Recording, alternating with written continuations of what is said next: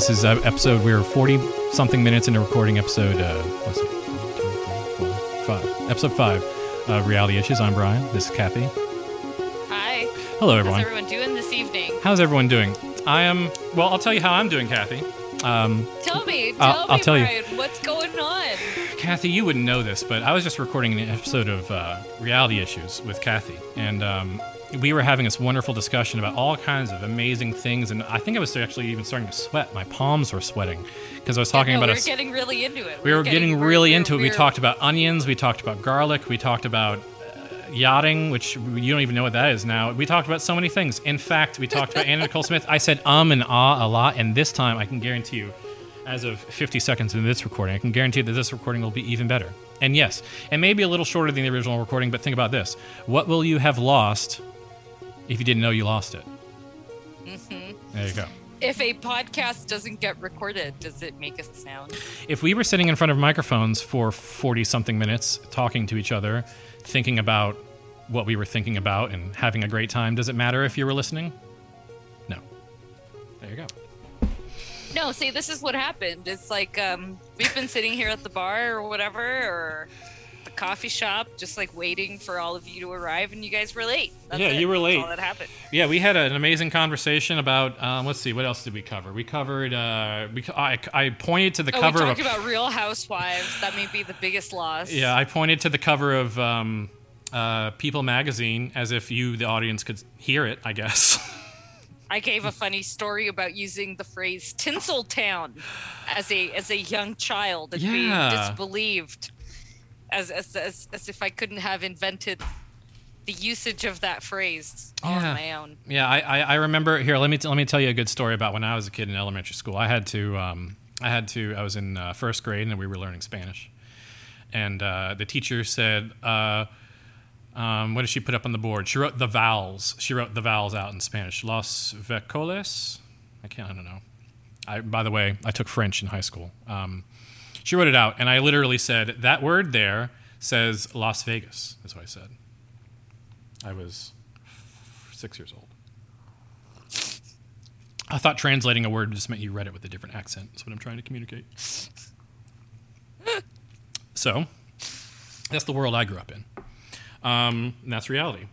Now, let me talk to you for a little bit about Kathy. Let me ask you. Let me ask you a quick question about um, the Yeah, yeah, real yeah. the Real Housewives of Santa Fe. Yeah, Right. yeah. So yeah. we, we spent a This little is bit. where we're going. This is where we. Yeah. This is where we we were turning the page into this next chapter of our conversation when we realized that all of our listeners had had were late. Yes. were running late. Yeah, you just have to pretend you could hear all those wonderful things we were saying about you, the listener, complimenting our audience and telling you how beautiful you were and how smart you are. Couldn't do this without you. Thank you, listener. By the way, I will I will say there's one uh, one bit of our episode that was left out that I want to put a little bit earlier in the episode. Right now, I'm going to say hello to everyone at the E Network. We talked a lot about the soup. In fact, we talked bad things about the soup just because we said maybe it hurt your brand overall. Because I said that maybe that my opinions about your other reality shows were affected in the past by the soup making fun of them. Even though I now love all your reality shows, E Network. So I'm going to put it at the beginning of the show. E Network, please listen to this program. If you enjoy it, no, regardless. If you enjoyed it or not, if you didn't enjoy it, that means it was funny. If you enjoyed it, that means that we're smart. And if both those things, then we're really great, and that means you should hire us. And so, E Network, I'm just saying from Kathy and I that if you were to hire us, we are completely employable full time yeah. employees. We I will underbid Joel McHale by one dollar. I will- I will underbid you're Kathy. Paying Joel McHale, I we will we will accept for the both of us at minus one dollar. how about this? We'll save. I will exchange whatever you offer me. I will give to Kathy, and therefore you don't even have to worry about any kind of like weird gender pay gap thing. And that will also fix the problem. Then I'll make a story about it, and that will be my first story. And you can be like, "Wow, this guy's progressive. This guy really knows what he's doing. He's going to his job, writing articles about his own job." Uh, e Network, I wouldn't actually do that. That is the joke. Um, but I would take a job if you were to give it to either of us. I'm totally yeah yeah totally. I, I might even Thank take an internship.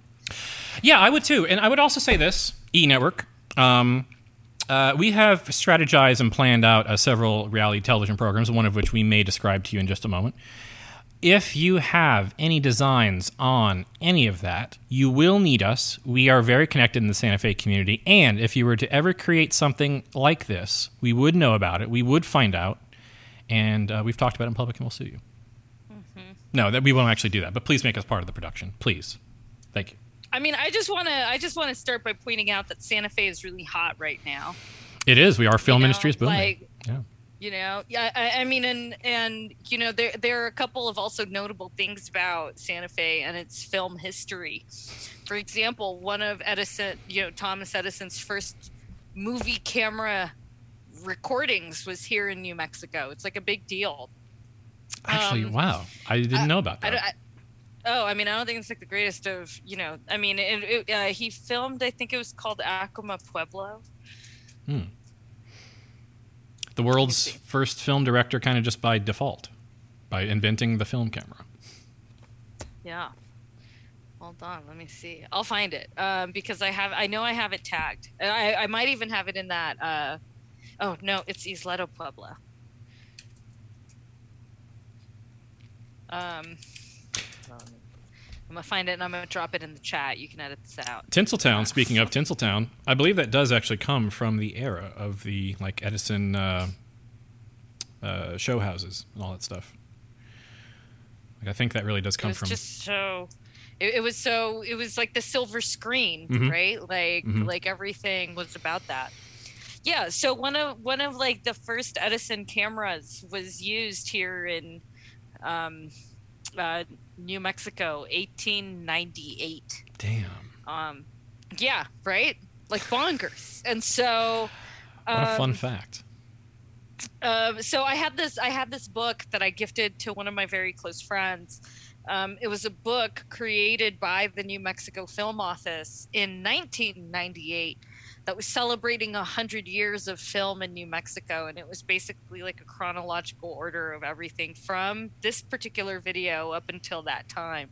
And it was like, here's the thing on like the Wild Bunch. And then like it ended with like Wild Hogs or whatever. I didn't Yeah. because Wild Hogs was like in the 2000s or whatever. I'm just being silly. I know what you mean. But though. like, but it was like a 100 year retrospective book, and I gave it to my friend. Like, I read it. I literally read it cover to cover, and then I like sent it to him. I was like, "Happy birthday! This is yours." Um, but anyway, like, um, I am really fascinated with all things New Mexico. I uh, absolutely love it. Um, I'm a complete nerd about it. Yeah, but this particular fact is one of my favorite facts because it is like a documentary, right? Like it is just trying to film what the camera is seeing.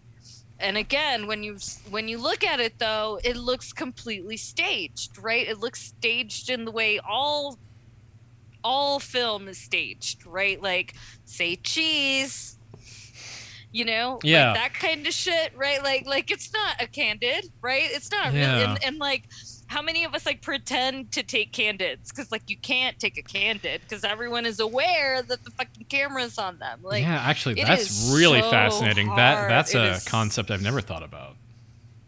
No so i, I was uh, i was with my uh, I, was, I, was, I was i was with my partner I guess, Mhm. that, I guess that's the word i'll use right now That's the word I used to use. Um, yeah, i don't like the word i hate know- all the words I know it feels like borrowing someone else's word when you say that. I know.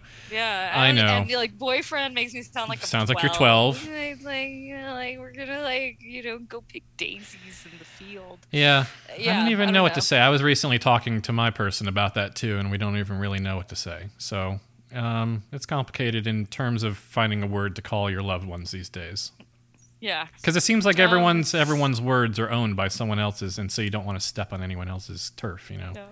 that's all. Anyway, anyway so i was i was trying to take candid photos of my loved one and uh, my lover i'm gonna say my lover because that sounds even funnier I like that. That fits the scintillating atmosphere we have. Yeah right yeah no it's uh, but I, I mean it in a very romantic you know kind of like you know like uh like i'm wearing his locket and shit I right? love that. so uh I love that. yeah no the, uh, a legitimate thing by the way i actually went and did in his presence Oh, you Uh, we'll capitalized on the locket. Oh no, totally. Like Oh, no, good, like good, I good. feel like I, I've everything I've learned about romance I learned through poetry. Like like it's none of it's real, right? It's like all a fairy tale. Anyway, we'll get to that. Yeah, okay. please. the whole point of this story is that I was trying to take a candid photo of my lover, and I was like, but I couldn't because like there I was with my stupid phone, right? Like, like, I'm trying to sneak a picture of you, but like you can't, right? Yeah, it's like, too you obvious. can tell when someone's like, you can tell when someone's just like fucking around on their phone, Yeah, you can't even like look. text. Yeah, you, you can tell if someone's like trying to make the line to your face with their back of their phone. Yeah. Like, Yeah. So you can, eh, but just like with a camera, right? Yeah. Like the moment a camera shows up in any space, whether like whether it's a digital camera, like or like a vintage camera, which are now the disposable ones. yeah, right. I like that. I know.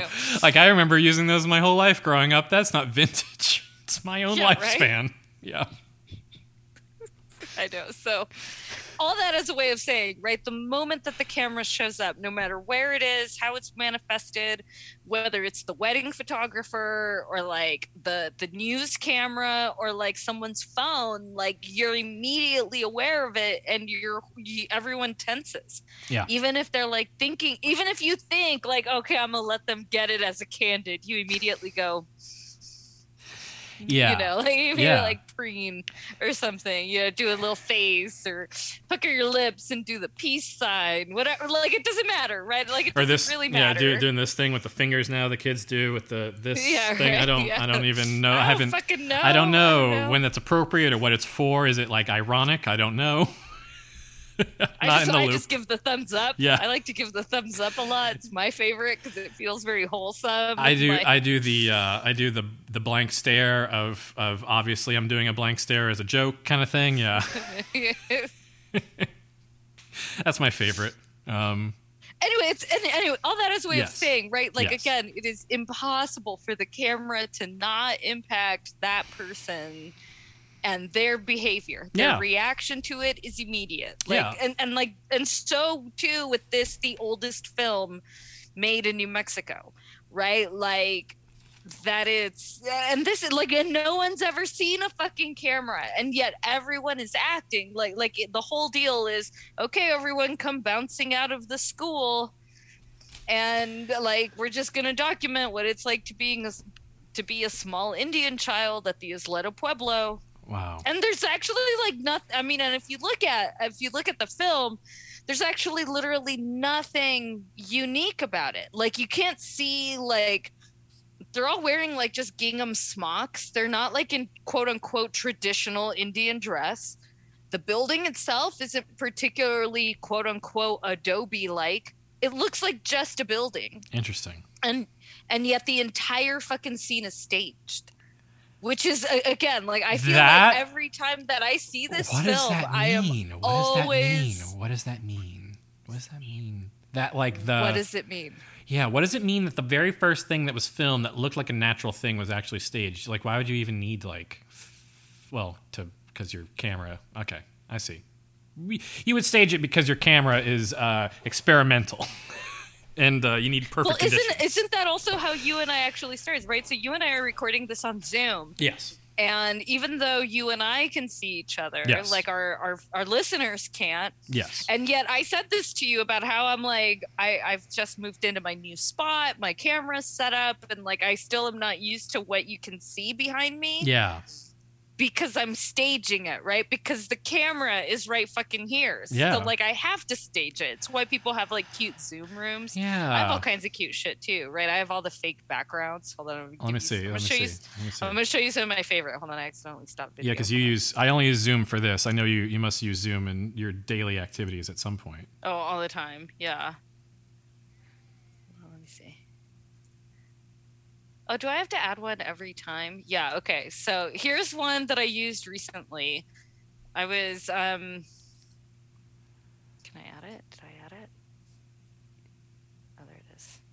Wow. So Kathy is in the cyberscape, from what I can tell. she has entered this. Also, this is quite impressive. Honestly, I can't believe it. Like No.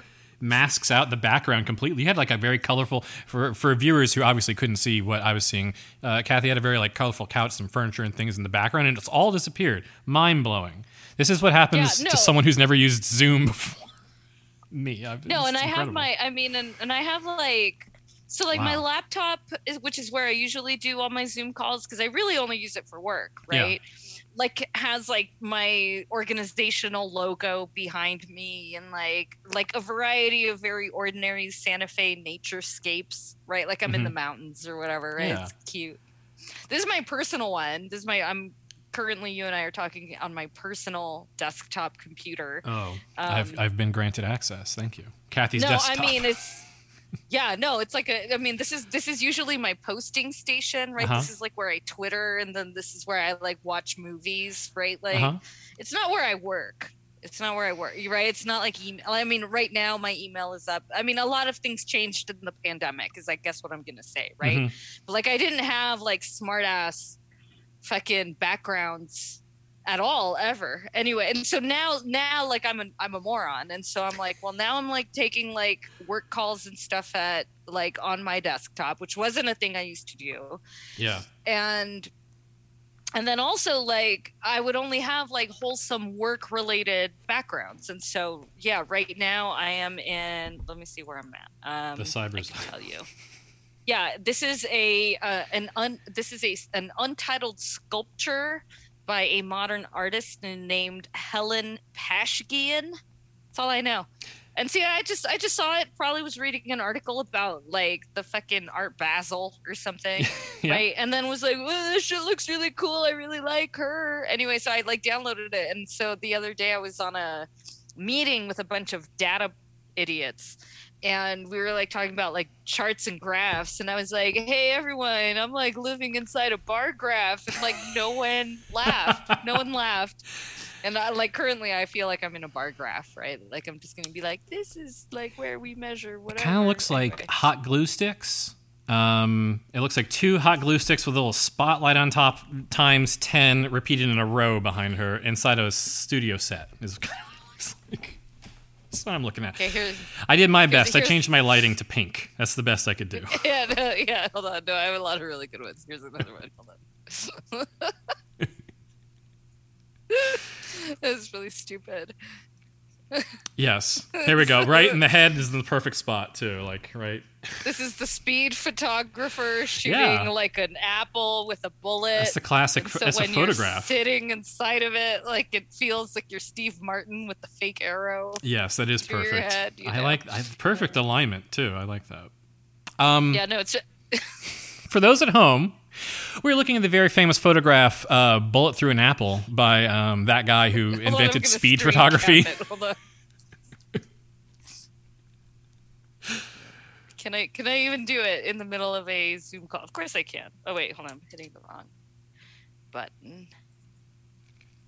If you're wondering why this episode is a little different than normal episodes, it's because we uh, once again had about 40 minutes of excellent episode where we discussed all manner of things, and then um, and uh, it was just for us basically.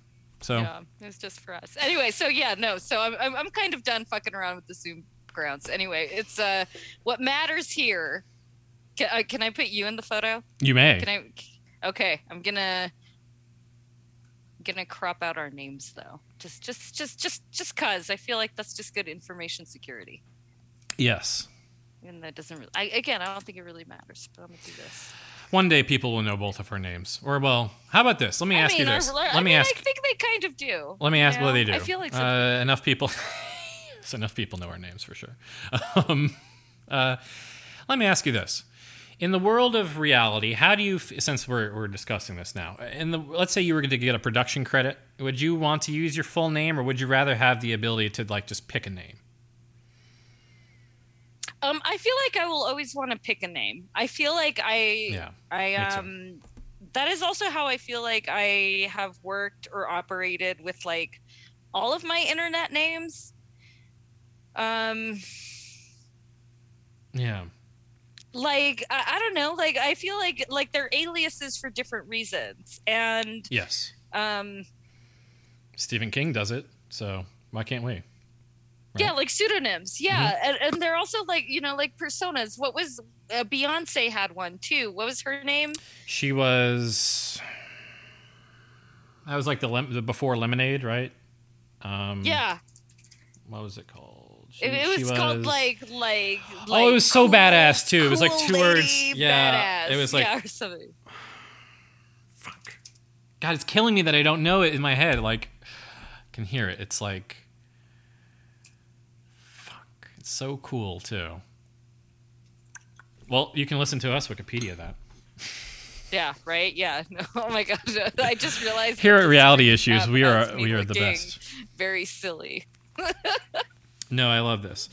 Um, you, you you continue looking at that. We're going to figure out what Yeah, Beyonce's original name was. I'm going to talk to you a little bit, the audience, about um, the Real Housewives of Santa Fe. Now, Oh right. Yes. Please. This is where we really were before we got into yes, this silliness. this is what we're really Oh, here to I talk. remember. Okay. yes, okay, please, please go ahead. The Oh, is it ready for her Sasha? Is it Sasha Flair?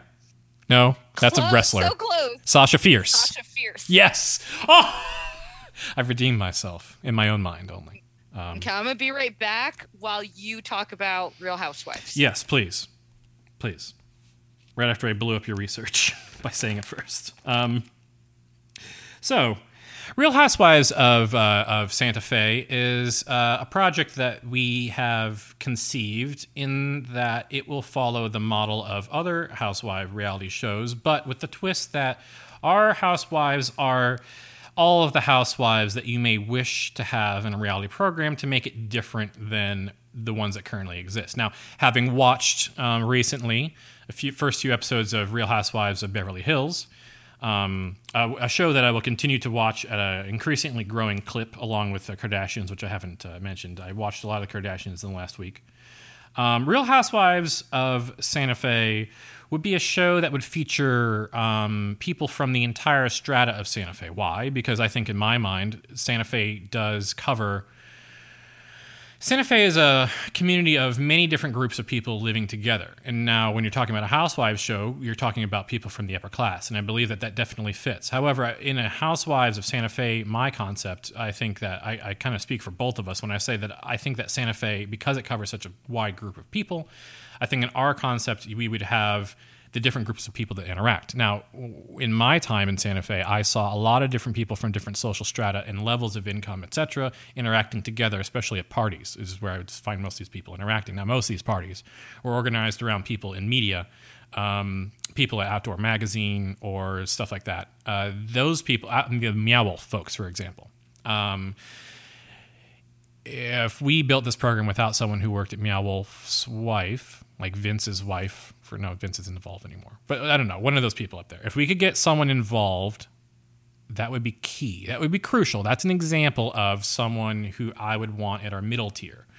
But for our high tier, I would be I'm thinking of someone more on the range of like the women at the opera. Now, some of the women at the opera are just women at the opera, but those women at the opera are your royalty of Santa Fe. Now, I am familiar with a lot of these people. I won't really go into why because it's. I will go into why eventually, but I won't go into why right now. But uh, I am familiar with plenty of people at the Santa Fe Opera, and they are familiar with me on enough level that I know if I talk to enough people there for a little bit, that I could get access to um, folks, and at least chat them up. I used to be a member of the business council, so they at least know me. I'm on the books there. I'm a person. I'm a donor on record. Um, so my concept was my idea my the ladies that i would like to bring to the table would be the ladies that are um, that you would find in your housewives programs. They have private planes. They have husbands that are billionaires if not very close to it. They come from a big city and they spend but they spend all their time in santa fe and that's crucial. Because with that by watching the first few episodes of housewives i know that you need people that have access to private planes. That's how you make the show work that way, you don't have to pay for any of your travel. Haha. See, because rich people love to pay for your travel. Now, the rich people aren't going to be listening to this. We can say whatever we want because they're never. It's, there's zero percent chance they're ever going to listen to this. But here's well, the- and now that the Santa Fe airport is just getting bigger and bigger and bigger, like, yes, I think specifically it's for private planes, and because it, real, real, realistically, actually, the people at the opera, the billionaires who go tend to the opera, are, are the reason and the money behind why the local municipal airport is being expanded. Because every time the opera season comes, they fill the entire airport tarmac with all their private planes, which Kathy knows, I'm sure. But like, if you go and see that picture, if you ever seen the picture of Davos, the airport in uh, what's Switzerland or wherever where they have that, um, uh, the private plane tarmac is completely filled with billionaire jets. The Santa Fe Opera, the Mun- Santa Fe Municipal Airport looks exactly like that during the opening opera season, especially during gala season. That first week of opening of opera is when you'll have all your uh, billionaires in town. Now, I used to I used to cruise these streets. Let me tell you. Let me give you a little bit of E Network. I just want to point out Please, that I've Kathy. changed my virtual background to a Georgia O'Keeffe painting to further bring out the real Housewives of Santa Fe feel here. Yes, Georgia O'Keeffe was a well. Who is who is her? Um, I mean, talk about the original Santa Fe housewife. she was just by herself too. She was baller. Oh no, she. I mean, Well, no, actually, I mean, excuse I me. She had a slew of like, look, she had a mean, I'm slew of gonna- crew. That's right. Never mind. I mean, one, but also like, I mean, would I mean, I look, I'm not trying to talk shit about her. I'm just trying to be honest here, right? Just like Anna, we wouldn't know who Anna Nicole was if it wasn't for Hef. True. Her rich husband aside, Mm. right? Her her rich husband would have only made her wealthy. Her rich husband would not have made her famous. That's true. Okay, and I, I want to make a very important distinction between those two things. And I need to defer to Kathy on this one. I I agree. personal i mean personal. i mean th- this is i mean maybe this is controversial i don't know maybe i'm going to be a lightning rod for the left feminist movement i don't know maybe but um, all i know is that georgia o'keeffe wouldn't be shit without her husband alfred stieglitz Yeah. The uh, and for the people listening, he's one of the original photographers, kind of of all time. Um, well, and many other things, but that was his main thing. Um, I don't know his name. Yeah, I don't know how Stieglitz, it. Whatever. yeah. You thank you, thank you. That guy. But she wouldn't be shit without him, right? So Yes. like, th- this is this is the unfortunate part of being a woman in that time, right? Which is why I'm also always mad at like women who snipe at Kim Kardashian, and I'm like, well, what? What? How do you explain literally any other woman who's had to like try to make it in this yeah. like? Kim Kardashian. It, it's a man's world, right? Kim, So, yeah, like, Kim Kardashian wouldn't be who she was unless her father was who he was, and he was never even on the program, which is the most in- interesting thing about the entire thing, you know. And and people don't even know. Most people probably don't even know. Even and let's say that maybe they watched the HBO documentary thing, or the uh, no, excuse me, the um, uh, People versus O.J. Simpson. they're not going to remember him. They're not going to remember him. They're not going to remember who David Schwimmer was. He's just some guy, and and and he was the reason why today Kim Kardashian and Kanye West are who they are, even though he was never even alive.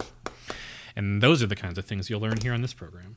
Um, but speaking of, if we're talking about Although the Real I will Housewives, say that I do believe that Beyonce would still be who she is without Jay Z. I will say that yes, she didn't. She she didn't need him, uh, and No. you know maybe she, maybe she still doesn't. I don't know. she had a career. She not- had a career before him, and still has a career regardless of anything he does. So yeah, you're absolutely Yeah. correct. I mean, and I actually will say that same thing about Kim Kardashian and Kanye. She doesn't need him. No, He needs her more than she needs him. And Yes. you know, I think that's obvious. I think his yes. his desperation, unfortunately, really, analyzing truly- yes an- analyzing for me analyzing uh, everything I watching that documentary in the last watching that documentary twice in the last few weeks honestly the Kanye three part documentary which I highly recommend everyone go watch once again I say watch it for the man who created the documentary don't watch it necessarily for Kanye unless you're a Kanye fan or whatever but really it's about the man who made the documentary it's about his trial of following Kanye around for 20 fucking years and being like mentally tortured by him. Like that's what the documentary is about. And when you watch it, you'll understand Kanye, uh, the person who other people interact with, way more, and that will help you to unlock, in my mind, everything else you see about Kanye when he's pretending, like when he's on Kardashians or when he's on his you know streams or whatever his wild stuff that he's doing these days. Um, you'll you'll see you'll see real Kanye for about 15 seconds in the documentary, and that's all you need to see to know that everything that he says, from every platform and every way that he says it, is constructed.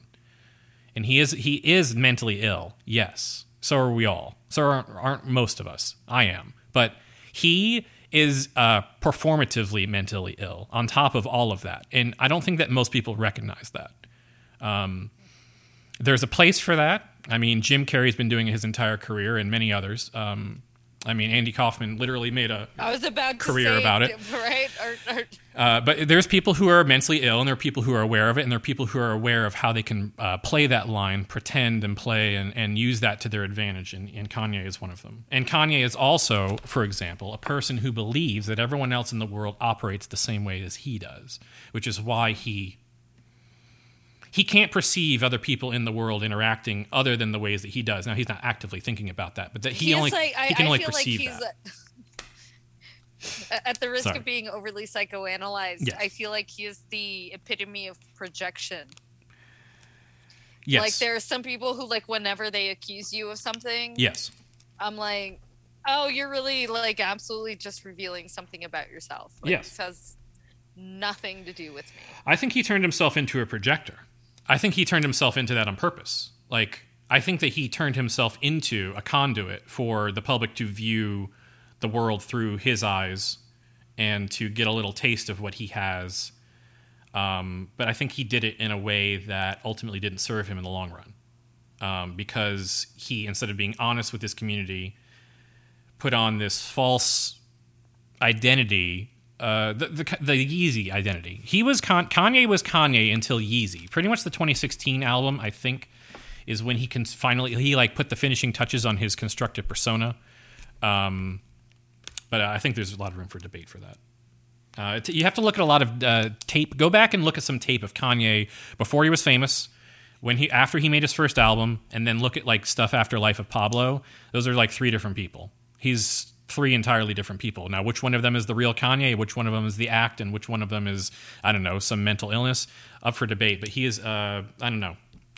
He is a lightning rod, much like Kathy just said, for uh, anything and everything, much like Kim. But with Kim, you have hope because she's a mom and, and she's got a lot of other things in her life. And with Kanye, the trajectory he's taken to get where he is is everything. And uh, So I feel. I mean, I feel like with like like like with Kim, like I, I don't know if, if if maybe this is like a me thing, Mhm. but like I'm rooting for her. yes, me too. I want her. I want everything in the world for her. I want her to succeed in every imaginable way she ever wants to dream of because I see what she goes through. I don't know. And it's not like eh, like I don't want Kanye to fail. I want No. him to be okay. Like I want everyone to be okay. As an But as a musical artist, he's a great inspiration to me. Yes.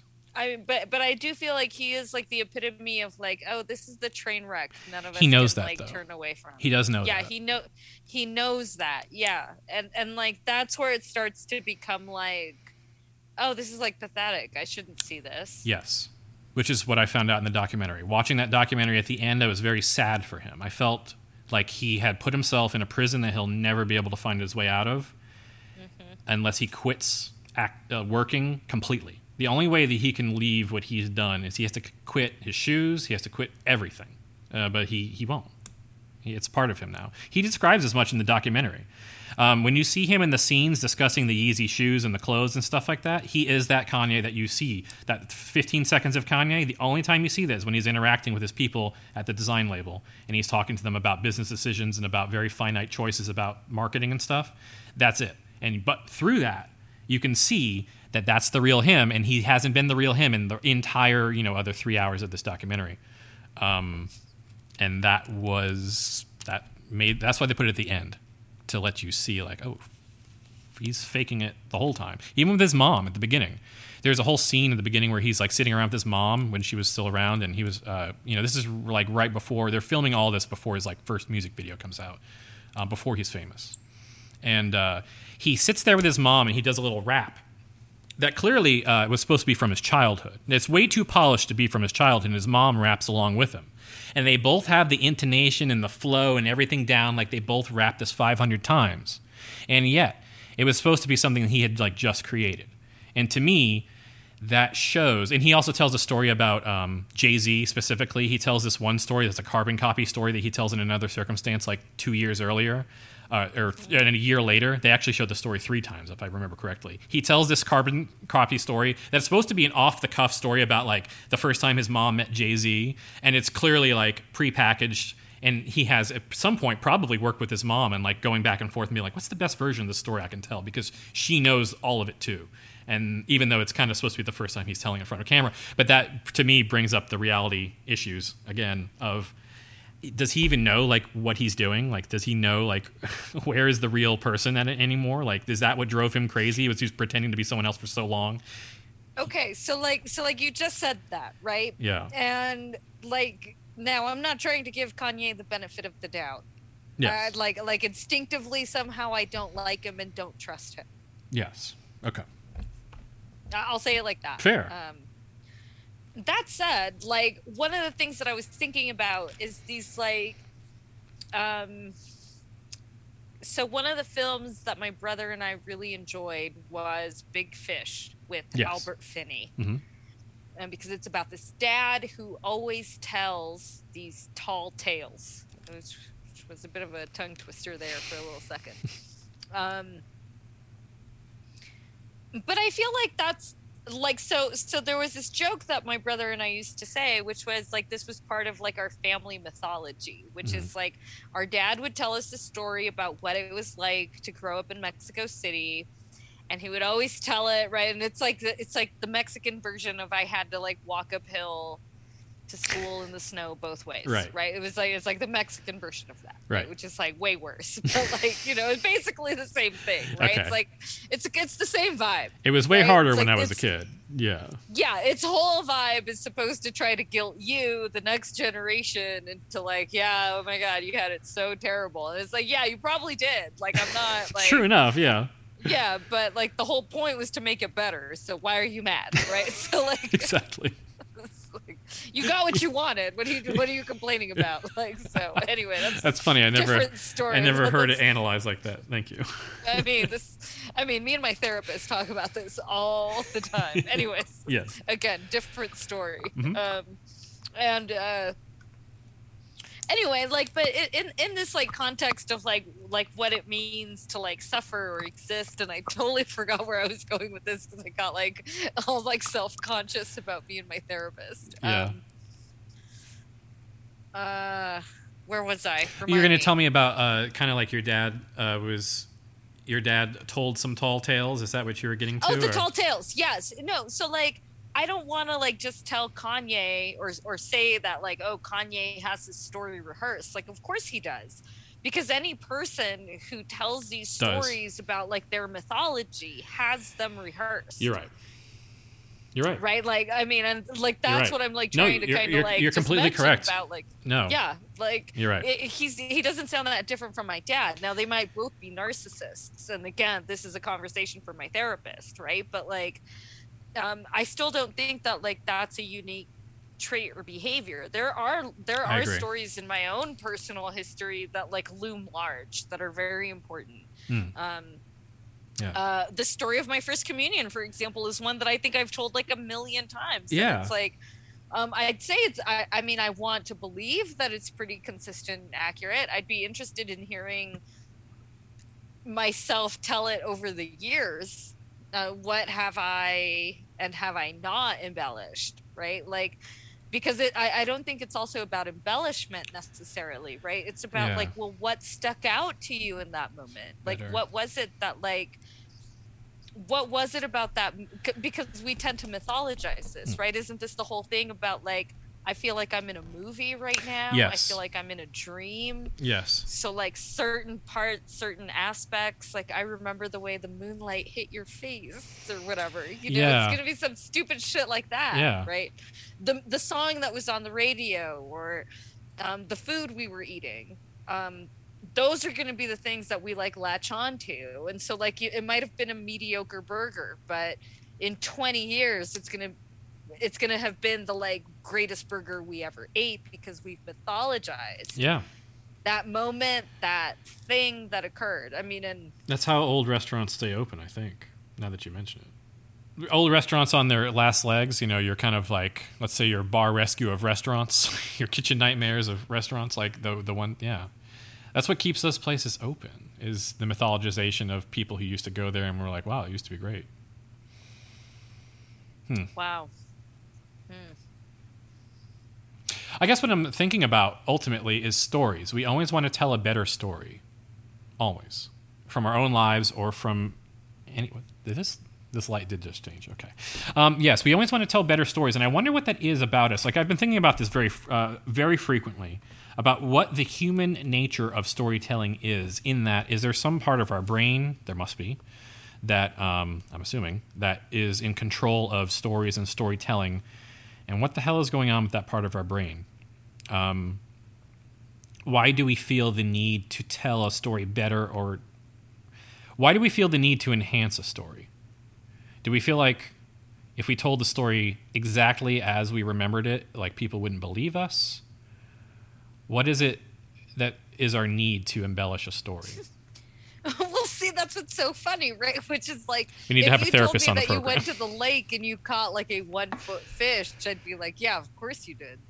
Like, Right. like that's entirely believable, actually. glory. So we seek glory. We seek uh, the praise of others for our deeds and tasks.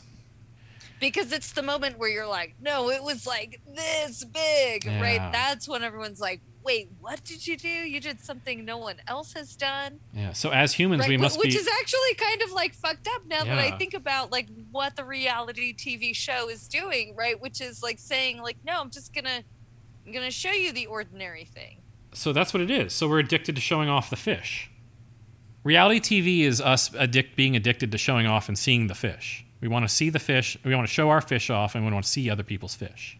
Okay, so now I'm gonna like, okay, so now I'm gonna give us like the two opposite ends of the spectrum. Okay. On one end, you have like deadliest catch. Right. Risk. And on the other end, you have like fishing with John Lurie.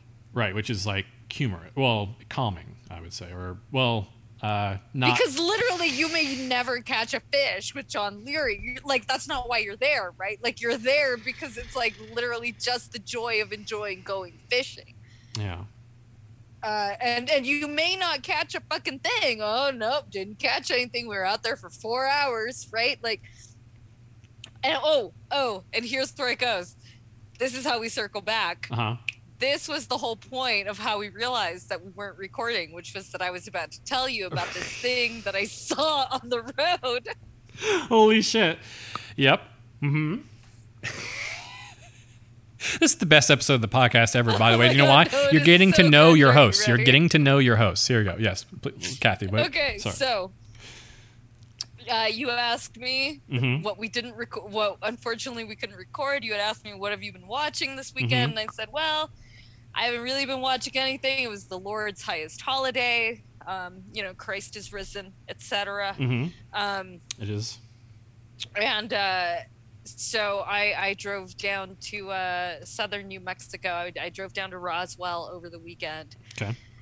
And um, for people who don't know New Mexico, from Santa Fe down to Roswell, you take not the I 25, not the highway. You don't take the interstate. You take the 285 hmm and the 285 is like incre- like the most amazing thing that you see on the 285 is Clines Corners, And you'll see the which signs the for a long time. of 25 and 40. Yeah. That's my favorite part about this whole situation. I'm glad that you're going into this because I, I did want to say like, can you mention this? But yeah, uh, it's it's a place of note. I just want to say, on your way to it from any direction, you're going to see these signs that are going to make you think that this is like a big deal, and it is a notable landmark. But it's just a place, and by the time you get there, you're going to think it's, just like a, a, it's just theme rest park or it's something. just a flying J. Yeah. Yeah. It's, just, it's not anything remarkable. Um, real. I mean, again, no. No, no shade. Yeah, it's- but no shade at all. But it's just a place, You but- have no idea how grateful I am to see it every time I do see it. Like, I'm like, fuck yes. Do you know how many T-shirts I have from Clines Corners? I need, I need, uh, I need to, I need a list. I need to, I need to expand my collection. Okay, next time I will wear my Clines Corners T-shirt. I have. I mean, it doesn't say Clines Corners. It's just like a generic New Mexico T-shirt. But like, what the fuck else was I uh, like? I, I want anyway. Okay. I so- please.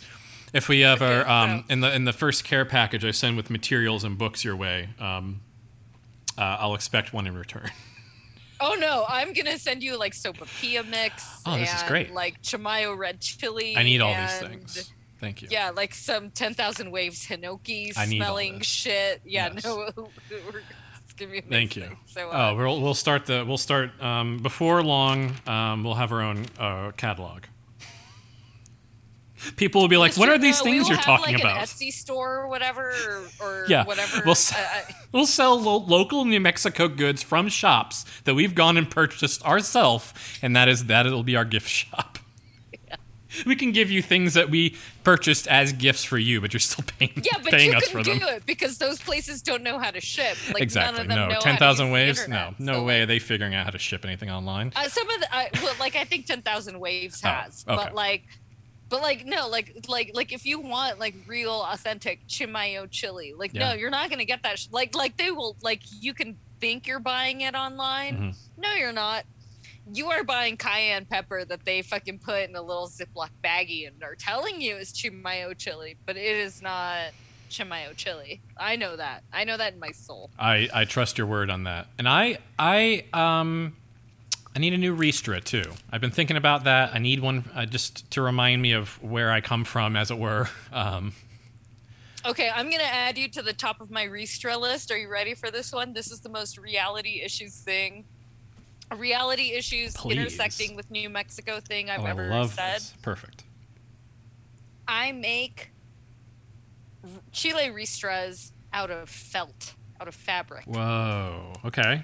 because real Chile Ristras, Yes. when you put them out on your like like landing or whatever, like They they, will eventually begin to just yeah, they can mold. They can actually also start to like fall apart, and then you have like chili seed pods everywhere. Like my garage. then it's yeah. So Or have mine I up, saw yeah. the Chile Ristra and said, "How do I turn that into a fake Christmas tree?" I love this. And so that is exactly what I did. I'm gonna um, I'm gonna find Oh, this is. I love this. I'm gonna this. retweet here in just a moment. Um, probably a, a picture of my Chile Ristra Oh, I love this. Because this is a thing that I make for my friends. Um, Am I your friend, Every year. Kathy? That makes me feel very. oh my nice. god, no! Oh my god, are you ready? Like you have, you have no I. It's, you're gonna see my Project Runway ass thread here. Okay. Uh, oh my god, you are so not ready. Live to tape, folks. I'm, I'm going online to see what, what Kathy is posting. And I am promising you that I'm going to make you one for Christmas. I have plenty of time. I have plenty of time. Thank but you But now I much. have to do it. This is joyous. This is a joyous occasion. Do you see that? I do. I've retweeted It's it for our out audience. of fabric. It'll never fall I love apart on this. you. This is exactly what I need. And I can put it um I can put it in my kitchen without the moisture from my kitchen uh, turning into mold. Yes. See, that's right. See, that's the thing. See, like a Ristra can exist forever here in New Mexico, but Right. the moment you take it anywhere else, it's not going to live. It's true. I had I had one for um, three and a half years hanging up in my kitchen. It was perfectly. It, it was it was amazing. It was um, even with a little bit of moisture from you know the pasta water. Nothing, nothing. Brought it home, put it in my garage, and you know it's relatively dry. It's air conditioned in there. No, it started molding immediately. had to pull some peppers off there. I mean, it's it's still spiritually. It's my Ristra from New Mexico that hung for all those years, but. Um, yeah, I thank you, thank you, Kathy. This is a Yeah. lovely interpretation that uh, that uh, serves to make me happy. Thank you. I mean, I also want you to notice, like, it set. So, like, I made it in 2015, Mhm. December 2015. I had lived here in, in Santa Fe at that point for like three years. Wow. and I was like, how can I how can I bring together all my skills of a sewing machine and stupidity? Because those were the skills I was bringing to the table, yeah. and so I made this chili. Re- anyway, yeah. Awesome. No, so- I, I love it. This is great. Thank you. And um, I love that. See, okay, so we have crafts in New Mexico. Don't you love that? And this is, uh, you know, nobody knows a craft for Florida. We don't have like a, we have oranges. Someone's like, hey, go eat this thing and then throw it away. That's all we have. yeah, right, yeah. Because like I mean, it can't make it. Like uh, it'll just it'll disappear. Um, I love that. maybe something made out of. Uh, are they alligators in your area, or are they crocodiles, or do you have both? Uh, we do have crocodiles in some parts of the uh, They're invasive species. They live in the Everglades. But we also have um, alligators, of course. Yes, uh, crocodiles are uh, usually released uh, if they exist Okay. out there. They're released, uh, much like most. Honestly, most of the wildlife in Florida um, that you know and love is like some kind of from somewhere else kind of stuff. Uh, yeah, palm trees aren't even from the United States. They're like from Spain. Yeah, P- Florida was They're- covered in- They're not even from Florida. Florida used to be a pine forest. Um, I don't know where you can go to see what that still looks like in its natural state. I mean, all the places that still exist are like all kind of you know half grown, fifty year old trees. But I mean, they used to be like thick. I mean, uh, where I used to live right now in Cape Coral used to be actually it was a, a it was a tree stand. I mean, people used to come here to like cut literally to lump like to. There was a lumber facility, like a sawmill, like down the road from here, like a hundred years ago. Wow. Yeah, the origin, the reason that the, all this area is clear is because it used to have trees and they took them all.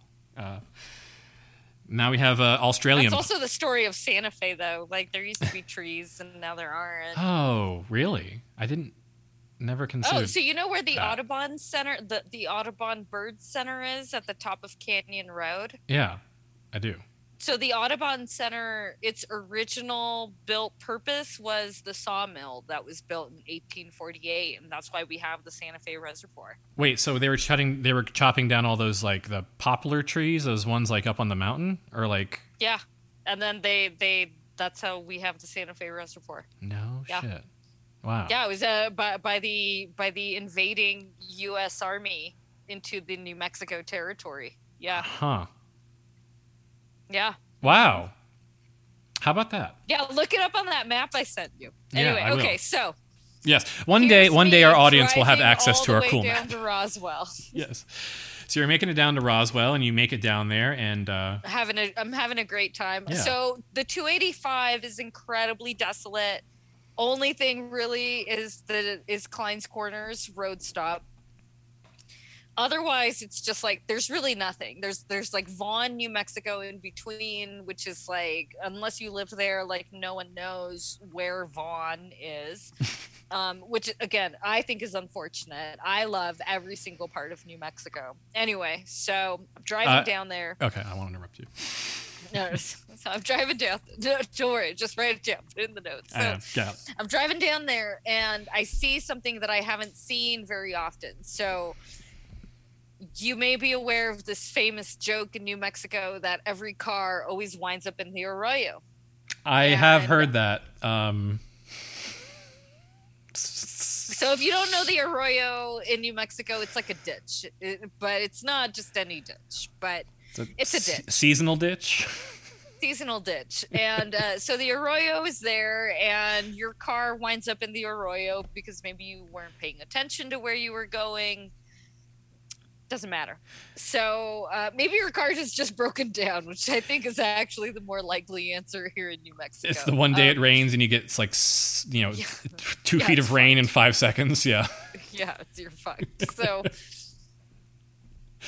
uh, so as I'm driving down the 285, now Cochiti Lake, Cochiti Mm. Lake is off the 25, hmm nowhere near the 285. If you're on the 285 with a boat and you're on your way to Cochiti Lake, you are probably really far from your destination.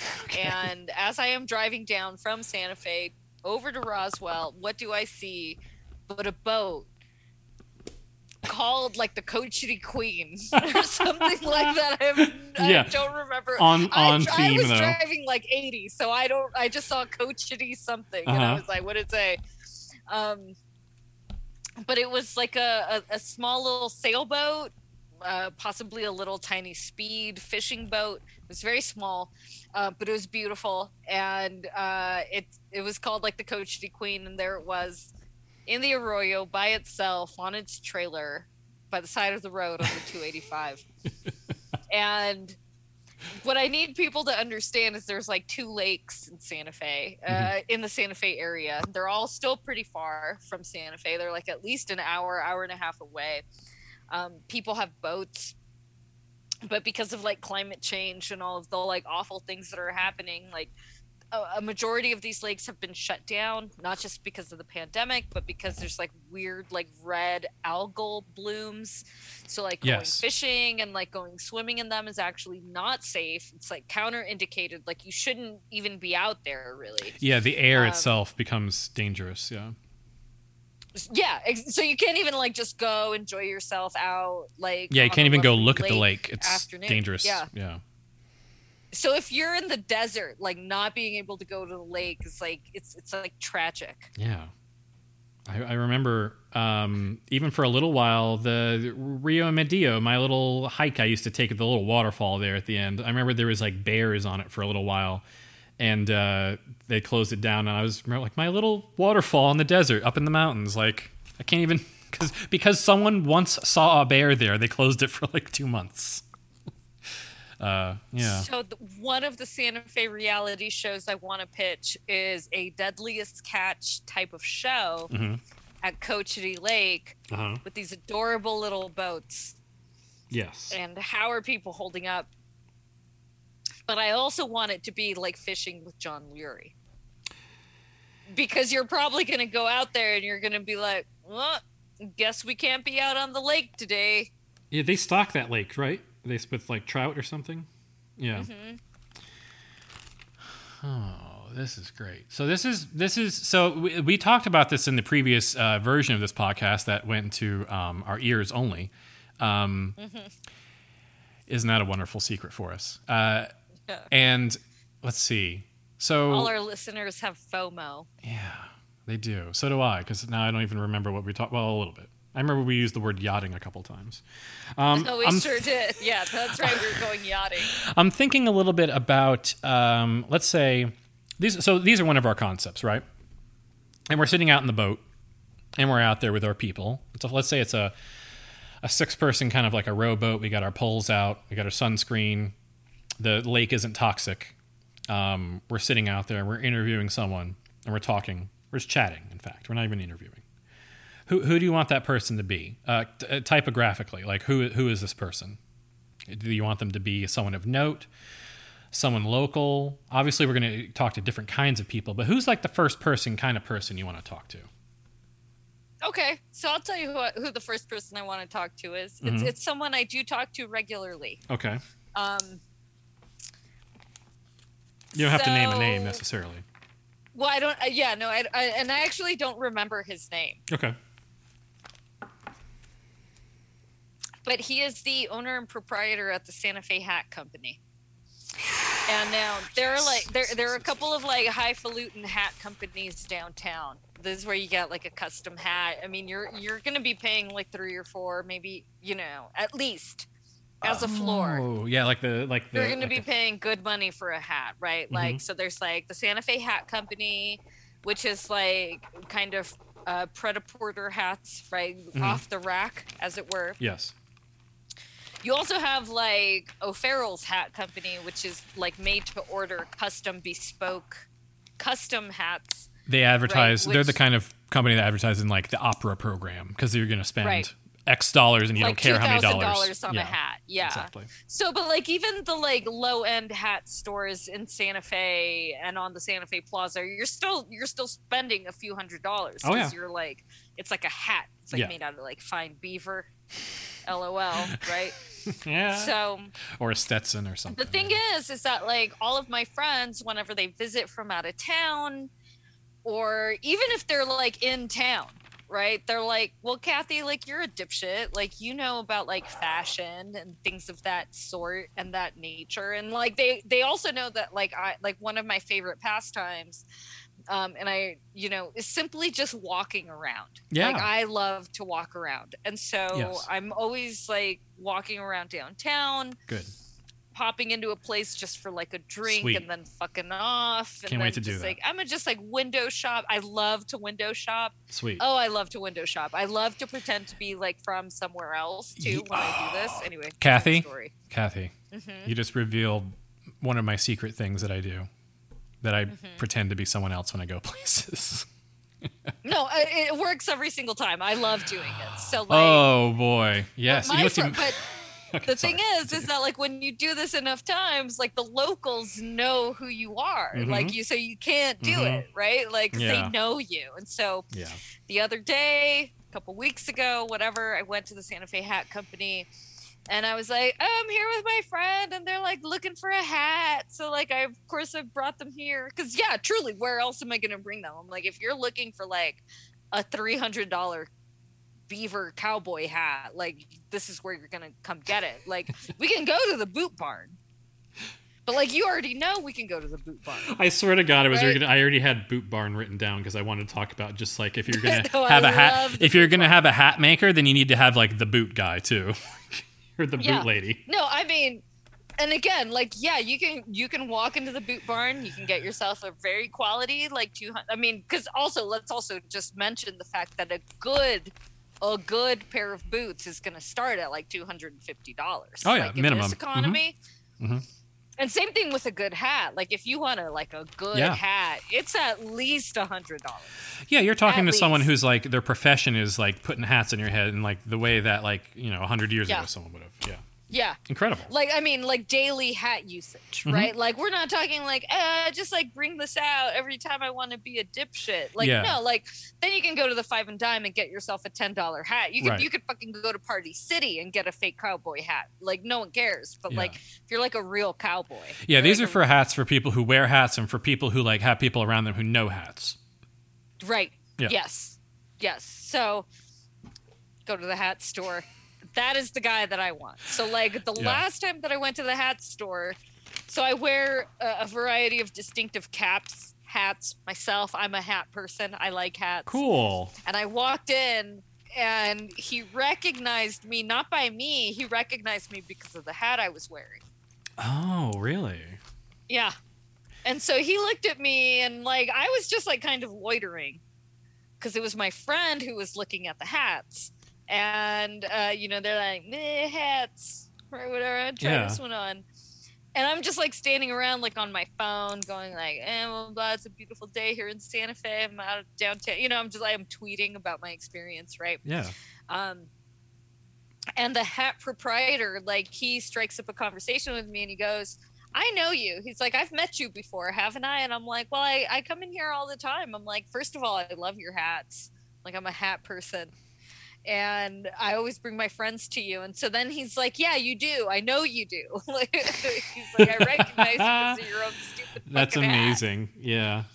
So I want him on our podcast Okay. because I feel like he um, he would have a good point of view of like I feel like he would be at the intersection of like locals who require Mhm. good hats and also the like vacation dipshit who's here to just blow like four hundred dollars on a hat Yes. because they want like a nice souvenir. And through talking to them, Not because they actually want a hat, you know, like like eh, very critical. and if we go into the man's store and we can talk to him, then we're going to talk to a lot of those people, which is exactly.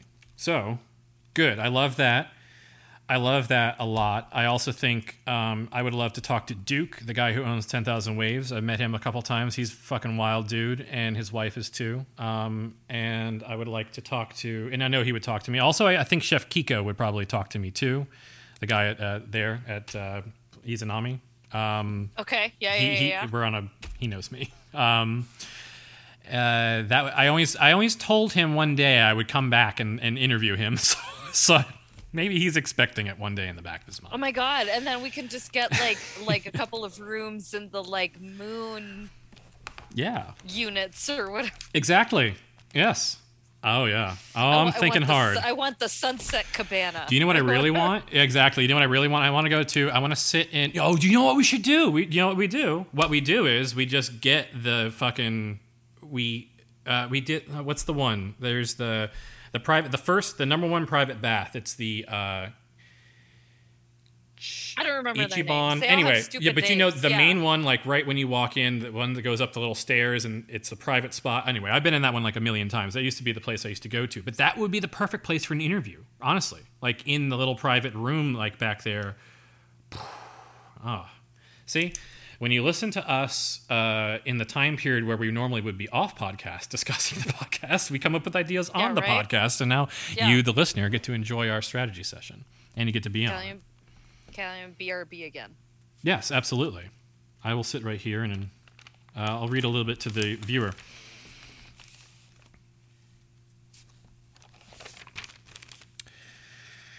Let me pick up from part two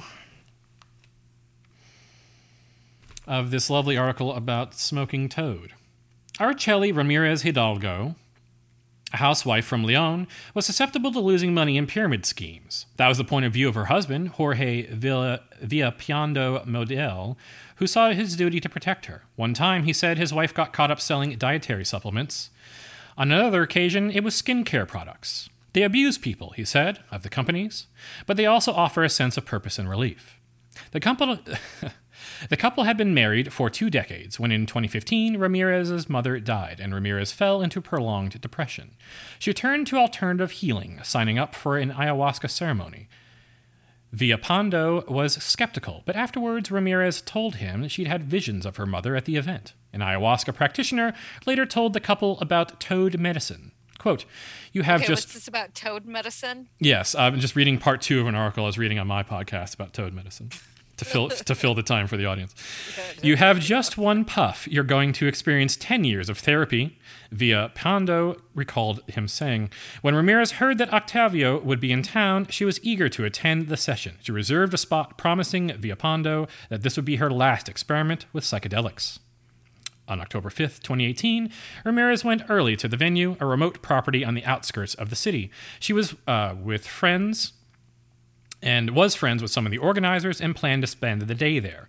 Villalpando would join them after work, and Octavio would serve Toad in the evening. Octavio, for those uh, not li- uh, who aren't aware, is a world famous Toad um, 5-MeO 5-MeO DMT server. He collects it and serves it kind of for free and for money for friends and parties, etc. But around noon, Villalpando got a call. Ramirez had stopped breathing. Eyewitness accounts gathered by justice officials describe how the session unfolded. Ramirez inhaled toad from a pipe, and Octavio splashed water in her face, dosed her with rapé, which is a uh, tobacco snuff you inhale through the nose.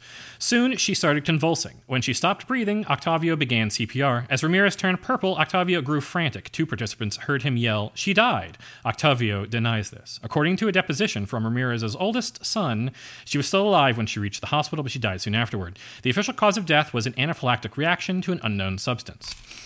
And this is a, a documentation of, uh, it's in the New Yorker, I think, right? Yeah, New Yorker from a couple weeks ago.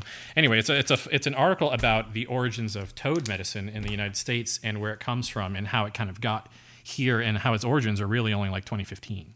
Um, in terms of like mass manufacture and production, fascinating. I found it super interesting. Um, so where did it start? It started off. Start licking toads. It started off in a completely different place. So basically, um, it, we were licking toads for a long time, perhaps even thousands of years, but it turns out that the um, scenario may have actually been concocted. The idea of toad medicine being ancient medicine may have actually just been concocted by modern shamans, shaman type people trying to pretend as if it was ancient medicine. Um, there is some evidence of, um, according to Michael Pollan, you know, food science history guy, he said that um, there have been artifacts found uh, uh as far as 2,000 years old with pictures of frogs on them, but the, literally that's the extent of it, and the picture of a frog does not make toad venom. Um, so, but there's no actual chemical evidence of toad venom being used in ancient practices at all, um, hmm. which is fascinating. Um, and that's kind of what the article is about uh, how one man's journey into uh, using it and selling it and making it famous and turning that into his life's journey actually created the myth of how toad venom has been a long used uh, thing. And huh. apparently, it gave that lady an anaphylactic reaction, which is uh, not unusual because it is poisonous until you actually hit heat to it and vaporize it. So let's say you vaporize a little bit of it without like completing the chemical reaction, it could actually poison you. Um, so that's why you use a torch lighter when you smoke it, according to the article. Uh, huh. Yeah. Learn some fun facts. It's like a okay. So here's a, yeah, here's sorry. a random like frog fact. Frog fact. I just have one, and it's Santa Fe related, so Please. I'll share it with you. Mm-hmm. I, it doesn't really have anything to do with this story exactly, but um, uh, when I was in uh, when I was in college here at uh, at the ridiculous school, um, I was involved in the. I'm sorry, it took me a minute to recognize what you're. T- yes, thank you. Yes. Um, I I was involved in the laboratories. Uh, oh, okay. I, I won't ask you about that. I, I- mean, no. So, so the school has like a variety of like, I'll say like like uh, uh, themes of study. There's like the math department, the lab department, the music department, Oh. the languages department, the philosophy department. We don't really call them that. We do. We you know they're they're they're just the liberal sciences, the liberal arts. Okay. You know.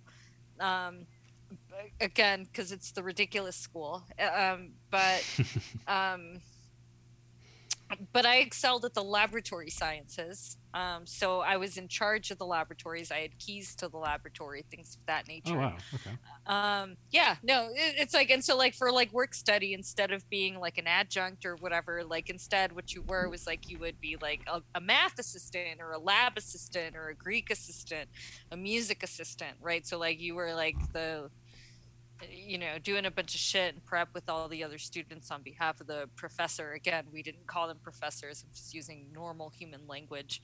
Mhm. Um, anyway, all that is a way of saying I was in the laboratories, and there was somebody who like uh, came to the school and was like, "I'm looking for someone who's like like proficient in like like laboratory technologies." Like, because I mean, the, there were a few different things. Like, I handled like radioactive materials and things like that. Um, nothing dangerous, like like like LANL level, But technically like dangerous. Yeah. But but yeah, technically dangerous. Like where yeah, you can't just have any idiot doing things, right?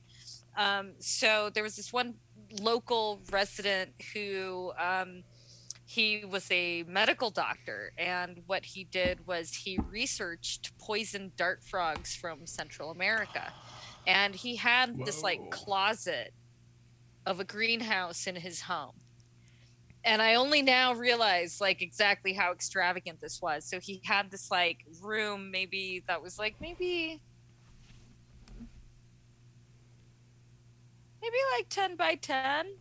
It was pretty fucking big. I mean, really, and it was kept at a temperature of like ninety four all the time or more even like it, it was like a tropical conditions it was kept at high heat high humidity Interesting. and in it were like a variety of Central American plants wow. and and flora and fauna.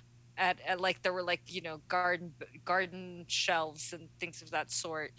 And um, whenever he left town on research, he wanted someone who could come into his home and basically watch the chameleons and like the lizards and like all these things that lived in there but he also had a shitload of these little poison poison dart frogs um, but they weren't dangerous because uh, apparently like the reason that they're poison dart frogs is because they metabolize uh, their diet which is an ant they metabolize it a certain oh, way but without the ant. and right. without the ant they can never metabolize the poison um, and then So no know, then they're just frogs Yeah. Yeah. and so that that was the case with these particular frogs was because they lived in the united states They're just frogs. they're just frogs well because they because he couldn't feed them that ant because like that ant like you can't just buy it you can't just find it right like, yeah. he'd have to have literally like an ant farm of these ants. Um, and I guess maybe who knows? Maybe that's what he was working on. I, I could never imagine. He, we never talked about it. Fact, like eh, you know, he only like interviewed me and was like, "Are you responsible? Do you know how to use keys? do you know how to like read a? Do you know how to like run a greenhouse?" Is And- essentially the job interview. And then he right? said, and by the way, if anyone asks you about the frogs, don't tell them about the frogs.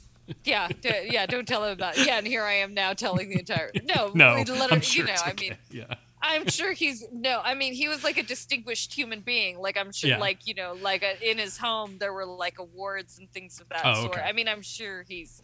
I'm sure this is his life's work, indeed, right? Like, Yeah. publish, literally publish papers on it, and so like I, the only thing I can do is not say his name, right? Yes, exactly. there's probably like four people in the world, you know, or something. But anyway, like so what I did was every time that he was gone, like every time he left town for more than like a couple of days, like he would call me and be like, "Hey, uh, I don't know if you're in town right now, but like, are you able to take care of my frogs? And most of the time, the answer was yes, because like it was literally only for things like Christmas holidays where there was a risk I wasn't going to be here in Santa Fe.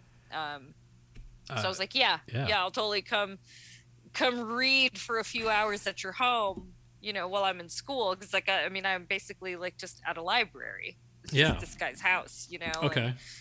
bringing in his mail and hanging out with his frogs and just being like, yeah, I'm just going to sit here and whatever. Tell, tell me It's about fine. frog care. What, what is frog care like?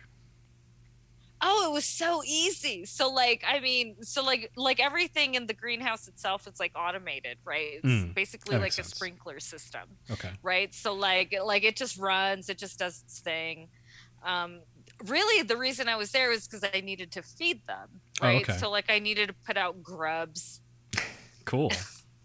things of that sort Yeah. um and so like the chameleons had their own set of grubs um the frogs had their own little set of the frogs the frogs had a kind of ant um but again like it wasn't the ant they needed to metabolize they, they were getting yeah. like you know like lizard frog ants you know th- that you buy out of a catalog really Oh, okay. pet pet store ants is what they were getting essentially you know high quality pet ants but still ants um but yeah like what they need to metabolize that poison is a particular south american ant and again you're not gonna just fucking get that shit you know Yeah. um Well, uh, and- if I have a poison dart frog hanging out in my house, I'll know who to call up to get some. Oh yeah, no, I mean again, the, I mean so they were tiny. So like I mean, it was like sitting in a sauna is how I felt, right? So like every time that I went over there, I felt like I was about to go hang out in the sauna for a little while. And I so I would kind of dress and like I mean and I knew no one was going to be home. That was like the whole point of why I was necessary in the first place Right. right so like like i could wear like a like essentially like a bathing suit to go visit the frog Yeah, the frog house. you know and just Yeah. be like so it felt like being like it, it actually felt like i was being paid to be at 10000 waves i felt like i was being paid to be in the sauna Yes. Um, and here i am like it's actually a little bit better because like at 10000 waves this japanese spa north of santa fe uh, for our listeners who may not know Mhm. um, it's just a, it's just like a spa. Like Yeah. it just, you know, it's Japanese themed. It has nothing to do with Santa Fe. They're trying to be an onsen. They're sort of an onsen, but they're like an American style heated onsen instead of like you know natural springs. But it's like you know they're trying to be tradish. They're trying their It's best in New nice, though. Mexico. It's yeah, nice. it's absolutely Yeah, it's nice. It's it's wonderful. It's it's a totally worth it. If anyone uh, was coming to visit me, I would always bring them there because no one was going to be disappointed, especially in the restaurant. also because like even though you can hike to hot springs and things of that sort, hmm I myself am not that type. Hmm. Like I, I know there's lots of people in Santa Fe who are like, eh, we're gonna hike to the hot springs, and I'm like, yeah, no, that's nice. I've done it. That's cool. But like, no, I'm not doing that now. Like, Yeah, a lot of, a lot of nude dudes. Also, just for the for the record, a lot of nude dudes. Maybe you're cool with that. Maybe you're cool with that. I mean, I mean, I guess I'm I like technically cool with dude. that, but like, it, it's Yeah. just, you know, it's what you're going to see at the finish line. Yeah. Yeah. Yeah. So yeah, and instead you could just book a private tub and like that's cool. And it'll Um, only cost you 79 bucks, and they'll make sure there's no cum in it before you get in. So, Yeah. Yeah. I mean allegedly. Mm-hmm. allegedly. I mean there's there's I never witnessed any cum in the tub sure before I got in there, but I know that there was some in there. So um, that's all I'm saying. yeah. yeah. I'll make sure to put some in there. Is Yeah. what I'm also saying. Yeah, that was Like, also I on my list. fucking ensure it, I'm not getting know? out of there without putting a little in, and I know that's how you I keep mean, the if, soup if going. Rock of Love has taught me anything, is that you cannot trust a hot tub without cum. There's a reason that you take a shower before and after you get in those tubs, and uh, it's not just because of the smelling, the delicious smelling soaps and shampoos. Yeah, although those are, I mean, Although I'm those are a draw. on the website right now, like looking, like going, like, yeah, do they have anything for this weekend? if you ever go there, here's a little Santa Fe tip. This is this this runs in with the uh, Real Housewives. If we ever really, if we're ever gonna capture our housewives and put them on camera for you, we're gonna bring them there. We're gonna give them the full support. We're gonna have them at the hotel. We're gonna have them at the spa. We're gonna have them at the restaurant. We're gonna have them at in the tubs. The whole deal. But here's the thing: that place is incredible. Just uh, go Oh, and try it. So much fun. Try So Just fun. draw the. Sh- go there extra early just to take your time in the showers, and you'll be like weird, right? But no, when you get in the showers, you'll be like, damn, they have like all the greatest products I've ever experienced. The smells, the sights, the sounds, and you make it a whole day. And um and uh, Get yourself a matcha green tea. exactly. You Oh know, my it doesn't. Even, it you know, you're literally just grabbing like a bottle out of the fridge. the like, longest You know. sake list, um, probably anywhere outside of New York or LA, I would say. Mm-hmm. Um, uh, and if you know that's not my game anymore, but I used to be a huge fan. I mean, also the Mm. fact that it's like Mm. meatless Japanese. That's like also the concept of the restaurant, right? Like Yes. there's like no meat on the menu. is Just you know, sushi because, fish. Again, like they have yeah, for, and yeah. it's only for a select. It's for if you get the um, the it's like omakase. two items. Yeah. yeah, And, Love and like it. everything else is like vegetables or whatever, or Yeah. some shit like that. yeah. right? It's it's a split. deal? It's a split menu. Yeah, they design basically anything that's like veggies is like vegetarian and vegan, so that half the menu is accessible to anyone. Because I used to be vegan when I started going there. I was actually vegan back in the day in 2014. I guess it was the first yeah, time I went a there. real Santa Fe statement. Used, I used to be vegan when I started going there. Yeah, exactly. 2014, I was. It's true. I went there. Oh, and the Four Seasons. Well, I went. Okay, when I'll tell you this one story, Yes. real quick, Oh real quick, real quick. When I was four, when I was vegan, I went to the Four Seasons because I was traveling across the country and I didn't know where to stay, and I'd never been to Santa Fe before. And I was like, well, I didn't know anything about the qualities of Santa Fe or what would happen, so I stayed at this. I stayed, I stayed at the Four Seasons. I was only going to be there for one night, and I thought it would be like a special treat. And then I started talking to the chef there, Chef uh, Cooper and I fell in love with him and his whole staff and his whole situation there, and the fact that I was vegan at the time, and he thought it was some kind of challenge. Also, I was there in the winter months. There was literally no one there. It was just me and the chef. We were kind of just standing around. The bartender. It was like empty. Uh, it was like ear- early January, so after the holiday season. Anyway, I went there, and this guy ended up like basically filling his week. Like I ended up staying there for a whole week and adventuring through Santa Fe. And this is how I found the place. Um, and he just made me a different meal every night, a totally different vegan meal, different sides, different starters, different everything. It was like a seven course meal, and all I had to do is I paid him like fifty bucks. He like made like a deal with me, and every day the deal was that I would write down my comments on the food that he was making because he wanted to expand his vegan portfolio.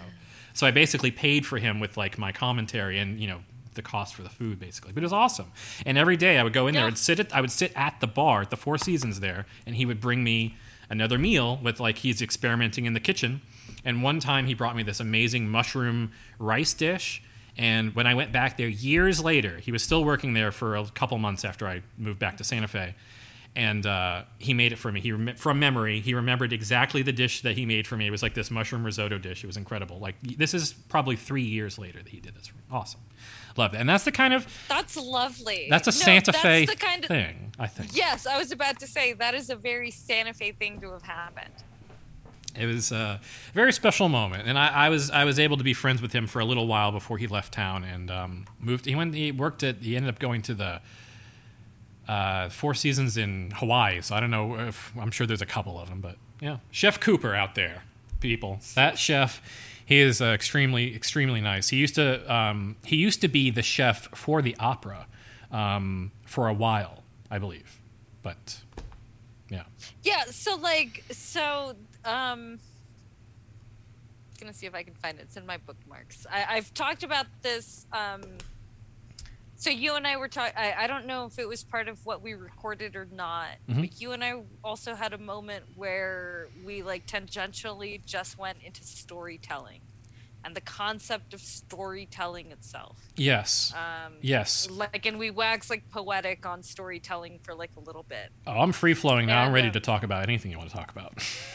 so this that was that so like you brought up the phrase like like you brought up the word storytelling and that was actually the second time today that it has come up um, i've been in this um, i'm participating in some data nerd study group type of shit Okay.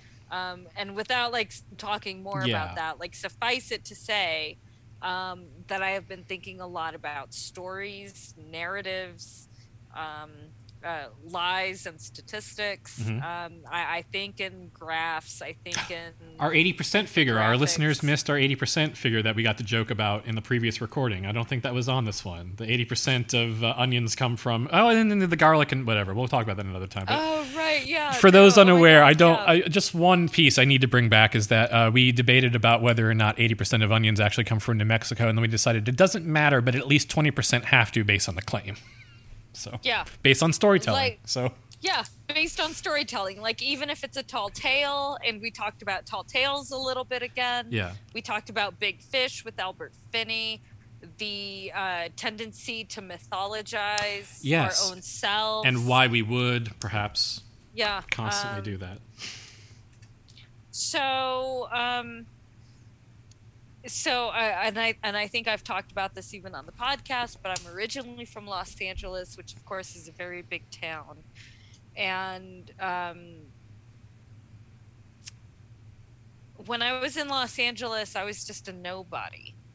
I was just one more person on Twitter. Yeah. Okay. Um, and I could describe myself, for example, as I did back then. I was a high school math teacher, Wow. um, but I ne- I never, ever, ever talked about where I was okay. because it didn't really matter. That like Right. that was enough of the premise, right?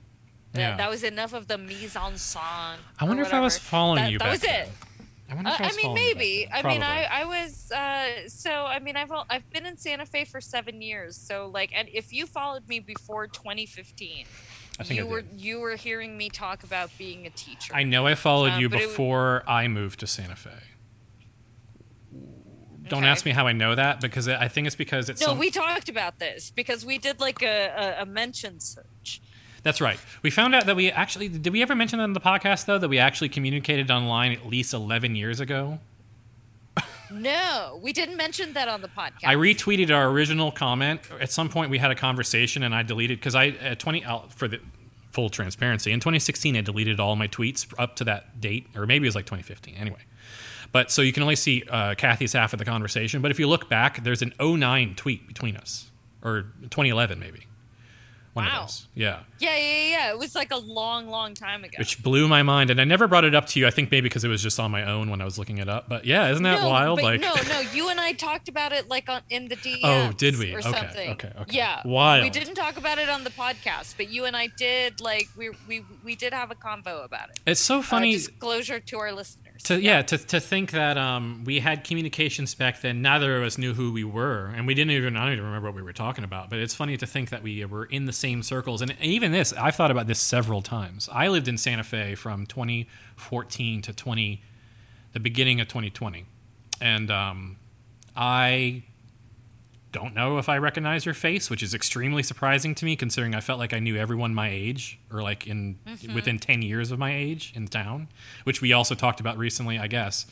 Um, But like I, I know No, that we, were in the same room the so many times. The likelihood. That we were at a party is incredibly. Oh, it's high. hundred percent. I know because we, we haven't talked about that yet. We, We haven't talked about the like people that we know. we probably like shook hands and we're like, I'm really bad with names. Do you know anyone from Outside Magazine? I don't think so. Okay. Do you know anyone from? No, no. Be, uh, I know a lot of I, I know a lot of the early Meow Wolf people. Okay, Um, then that's probably i- who we it- share in common, and we won't name names because I Yeah, don't know no, who no wants to be associated with that or not. Um, or us or us, Yeah, yeah, or us. Yeah, I will. I also say I did. Uh, don't uh, Meow Wolf did donate fifty thousand dollars to um, my nonprofit comedy festival that I had in the past. Full transparency. Although I uh, my my current opinion of them is that I um, I'm not a fan of everything they do. Pretty much. So uh, I feel like they. I was I, I went to go see Spiritualized uh, there a couple weeks ago and was actually very torn I because Uh, I, I feel like all, all of my uh, I feel like there's a great uh, maybe if I can call it the Great Schism, right? Uh, Like just yeah. like in the Catholic Church Mhm. or something. But I'm th- picking there's up- like a beef. There's like a definite like point in time in Meow Wolf's chronology up to now. exactly. Of like the before times and then the after times. There is. and When I went to like, the visit- great- yeah, the Great Firing is is Uh-huh. what I refer to it Mhm. as. when they try to Um, unionize and- for our listeners at home. which they eventually And, did uh, form a union, but it was uh, astroturf as fuck. Um, as far as I remember, those people, the people that I knew who were, can you see me right now? Can you hear me? I'm standing up because I feel animated. I can hear you, but you are currently on your Okay. um, Zoom profile picture, Hold on. so I One- one can't sec. see you Okay. exactly. Hold on. But that's okay. I'm getting That- you back. uh, uh, we uh, uh, for- also I'm for going our to- listeners at home. I'm like, we walk over. back and forth a lot because like sometimes that just happens. Yes, hold on. Let me go off the text here back to you because I want to see you for a second. I want you to see me. Okay. So I'm going to pick you up. Actually, no. You're going to stay here. I have my microphone. I'm going to take my headphones off so I can't hear you, but I'm going to walk Um, in, over In, in the work I do, we call it Zoom fatigue. here. People are like Zoom fatigued, and because they can't like always have fun. See, like I have like Yeah. a silly background on right now and stuff, but like you can't always do that in a work environment. Which sucks because like then yeah then you get Zoom fatigue and so then you're just like I'm just gonna like go off cam and then you just see someone's name and then that like sucks right Because, I- like, yeah no like you kind of kind of want a simulacrum of real life uh, again to the point of reality I'm going to write the words Meow Wolf down in this mirror behind me so that I don't forget it. And we're going to talk about it, Okay. not right now, but we will talk about it at some point. Between me and Kathy, I'm pretty sure we could take that organization down. We're not going to, but we could. no Um, No. And uh, redacted parody redacted parody. But I know enough, and Um, she I she knows enough. That one day we- of Meow Wolf. So was uh, well, my money was my girlfriend was at the time. The gala, the opening gala with George R. R. Martin. Yeah, I was at the Yeah. opening gala. Yeah, Well, so I we could have we could have been in the uh, same room. I could tell you a story. I'll I'll tell everyone a little story. I would have been there, uh, but before I moved to Santa Fe, I had some things to take care of, and I was here in Fort Myers. I still have my lifetime pass, by the way, which I will. Oh my gosh, really? Mm-hmm, I have the card and the whole light up little box and all that stuff. Um, but it makes me want to. It makes me angry just thinking about it.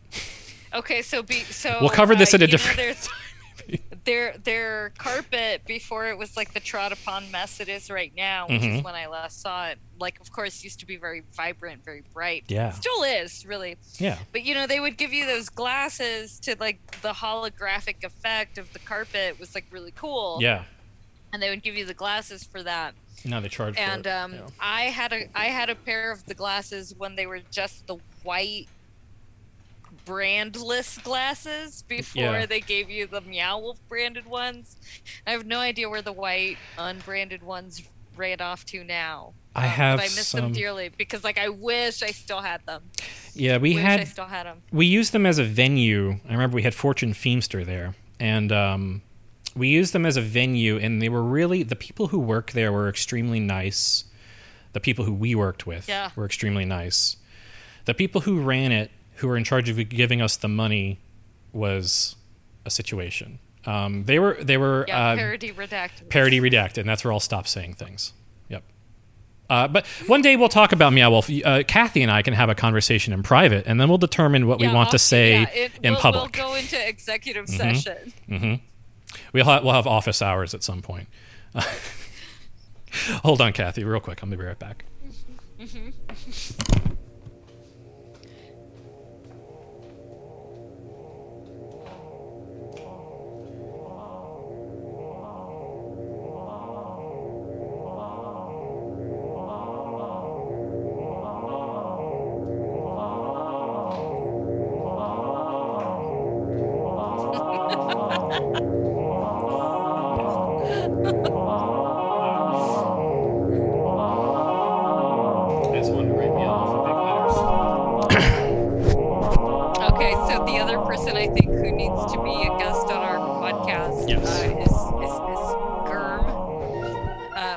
George R. R. Martin. We can get him.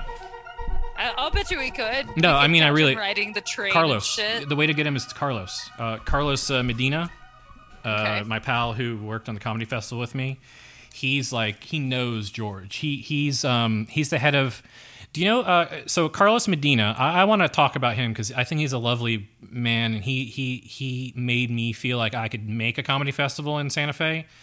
Okay. He runs a uh, monthly comedy venue at the Jean Cocteau, or used to.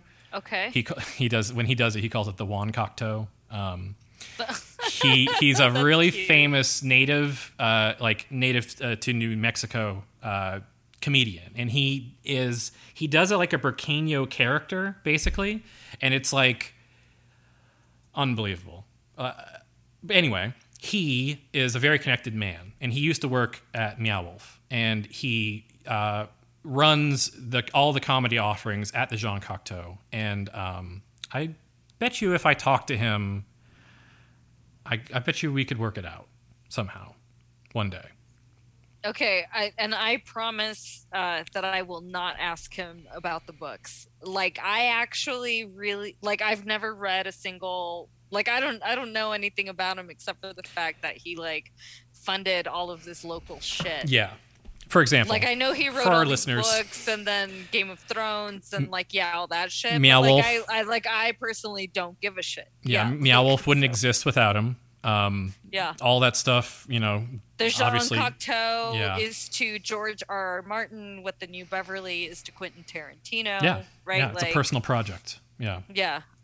Um, and I'm grateful for it though, because like I like like the Jean Cocteau like was there when I was at St. John's, um, like as a theater, you know, like pre George R. R. Martin, like when it was like like struggling to exist because like i think like that's why he got involved i think if i recall correctly yes, right it he was like it, it was on closing its last down. legs That's yeah correct. it was like on its last legs Same thing with the bowling alley. The reason that he bought the bowling alley was to preserve it as a bowling alley. I don't believe it was originally to make Meow Wolf. I think it was because he Mm-hmm. Was like, "Oh, there's no more bowling alleys in Santa Fe," which, as far as I know, I think there well now there is is. Yeah there? now, now, now we have a cute little bougie thing up at the mall Oh, it's one of Yeah. those. Okay. Well, yeah it's fun. it's fine. whatever Yeah, it whatever. sucks we have to let But- ourselves enjoy things sometimes. i mean it sucks because it's not like a real like it's not like a bowling alley you know it's not Yeah. like a lebowski bowling alley um That's which is what it used to be. Which is that awesome like bowling pin. Which is why if anyone's ever been to Meow Wolf, that's why they have a bowling pin as their logo for that place. Is because it actually did used to be a bowling alley, and that's the same sign with just a new like thing inserted in it.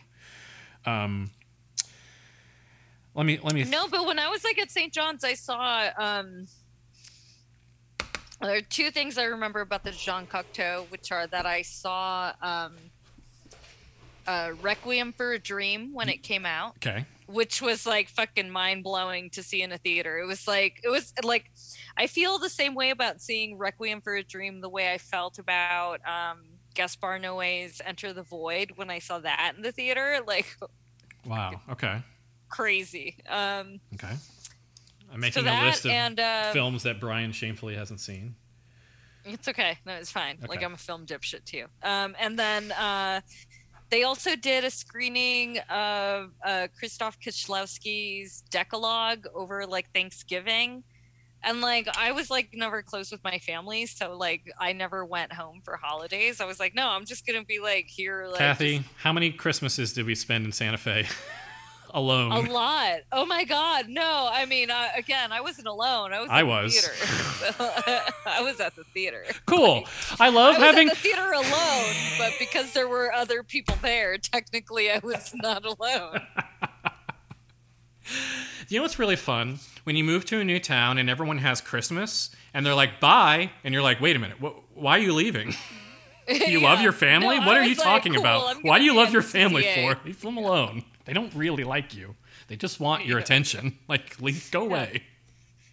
Come No, like I think for- I think like there was like one year where I saw like that Motown documentary, Standing in the Shadows of Love or whatever. Like there was like a documentary. Anyway, yeah. yeah no i i uh, some of my most pleasant memories are over the holidays at a movie theater in santa fe alone Total silence. like- and the streets are completely silent. joy. There's not a Oh. sound. It's, it's amazing. oh and if there's snow like it's even quieter and even emptier No, yeah.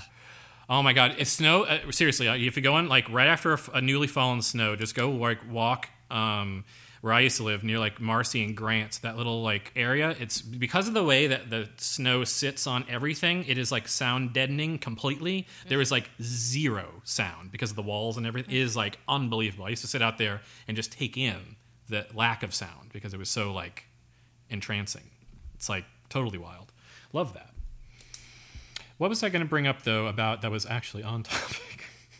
uh, something about george r. R. martin yeah, George R. R. Martin. something So about the Jean Cocteau. Yeah. George, so Uh, George. your friend Carlos Medina. This is how we got. Ah, yes, Carlos Medina. So Carlos is a, is a man that we could definitely talk to about um, getting George on there. I know that they're like one on one, and that he's Okay. involved in like his group of people that kind of manage what he does day to day. So, uh, yeah, I'll find out. That's all I got. we just want to talk about reality. Yes. That's it. Uh, oh, I do want to mention one uh, one thing briefly, uh, reality wise, since we're on the show, and I love this this episode. This has been great. You've been getting to know your guests very well, E Network. um, uh, I've been watching a lot of the Kardashians recently, and I started uh, in a spot. I think it was. Uh, I think I mentioned it before on the show. I think it was season nine, episode nine.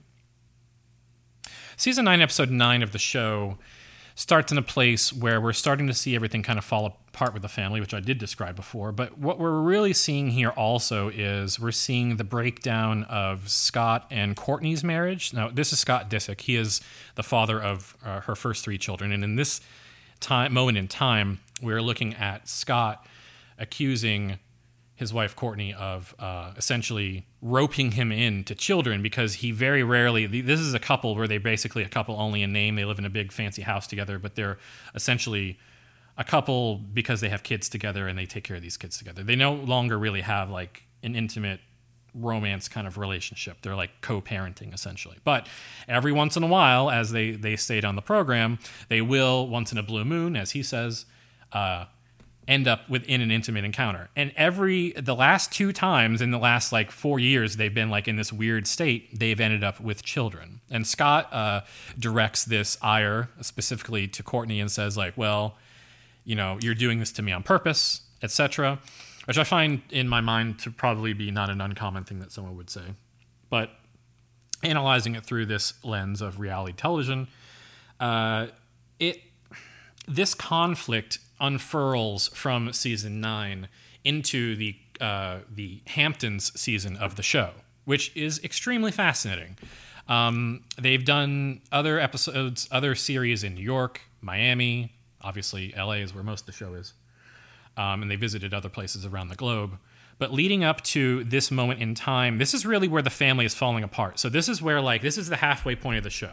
You had the Kardashian family up to this point, and now you have the Kardashian family after this point. And the show is almost it almost serves like a different purpose, almost like a different audience. Because really, what you're seeing here is you're seeing Kanye be in a lot of scenes. You're seeing like the top of his head or like the back of his head, and you're seeing them basically concealed because they can't do what they used to do in the beginning of the show anymore. They can't have all the girls together walk into a place because it turns into a madhouse. Anything they walk into turns into a madhouse. So even when they are like in a restaurant, they're like there before hours or after hours, and it's like really a weird atmosphere. They can't be in the public anymore. And the only person who can is Scott. And Scott, at this time married to Kourtney, is taking advantage of his fame and trying to build some fortune um, through making appearances in clubs. Now, meanwhile, of course, he has three kids at home in the Hamptons that he is not taking care of. And he is repeatedly going out and getting like wasted. And you may say, typical reality story. This is a typical reality cast story. You have people inter- acting inappropriately, they have children at home, etc. But the thing that I think that makes this uh, really interesting to me um, the thing that makes it more than just another thing that happens on the Kardashians is that um, th- he, uh, by the episode that I'm in, ends up in like the hospital for like taking a bunch of pills and drinking and stuff like that because he, as he would say himself, is self medicating from the stress of being in a relationship. But I think what he's really doing is break, taking a break from the stress of being a reality star that who when he started was famous zero. He had zero profile before the show. He was just a guy who was um, married to Kourtney Kardashian.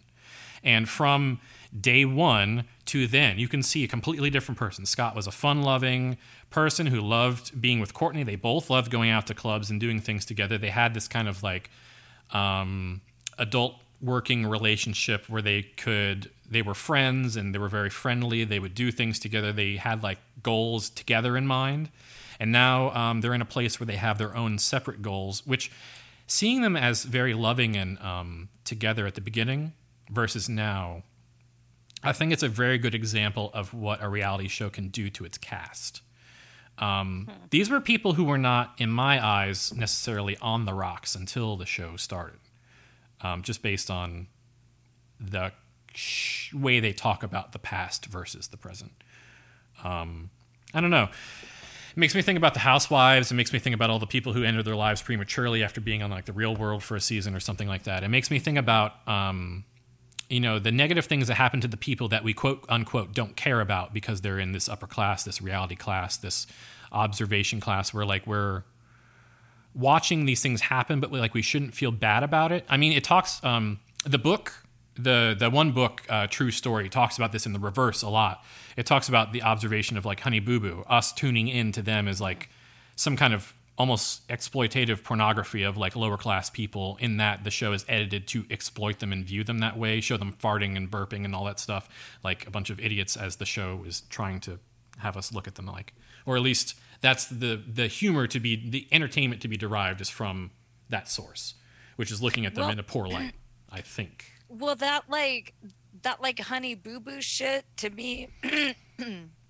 sorry, that honey boo boo shit to me always seemed like the beginning of the slippery slope into the Running Man. Yes. Like like to kind again to like bring it back to all these eight million things we're always talking about. Like the the disdain we're supposed to have for people, right? Which is like what the soup Yes. right like like it's like kind of We're there's like something counterintuitive to it because like we're also supposed to love these characters Right. We're supposed to feel bad for Scott because his relationship isn't going good, but we're also supposed to laugh at him when he gets drunk and like, you know, pisses himself or something like that. Like I that isn't the same character. You in a nor in a book, Right. in a book. It would be very difficult to write that same that character as the same person unless there was some major transformation changes in the length of a book. Uh, you don't get to observe people like the way that we observe humans in a reality show either. i mean i i feel like so like uh, i'm someone who describes myself as a people watcher Mhm.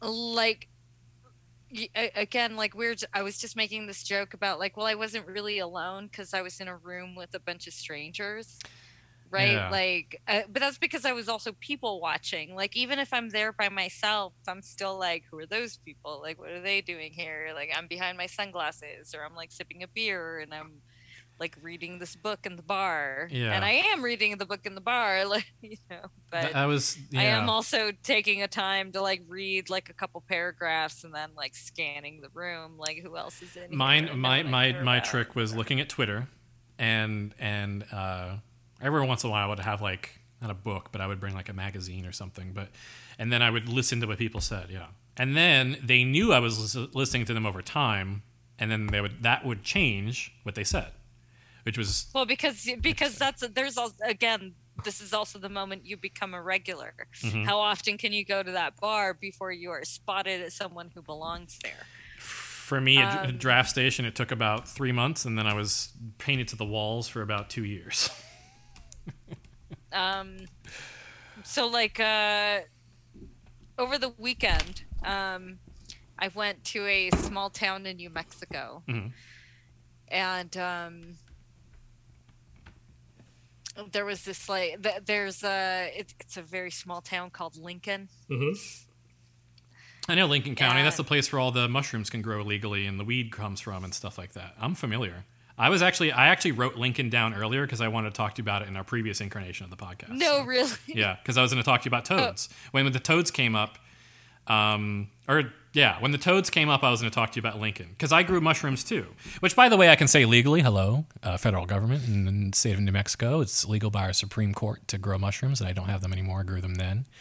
Grew a whole bunch of them. Documented it on Twitter, even documented on Twitter. I was that bold, brave. They're still out there, I think. Um, i am sure that if i uh worked in a different place and lived in a different place yeah, I know. than I do currently, then maybe I would be doing the same thing. But like I also like don't have the patience to grow anything. I prefer to just like acquire as necessary.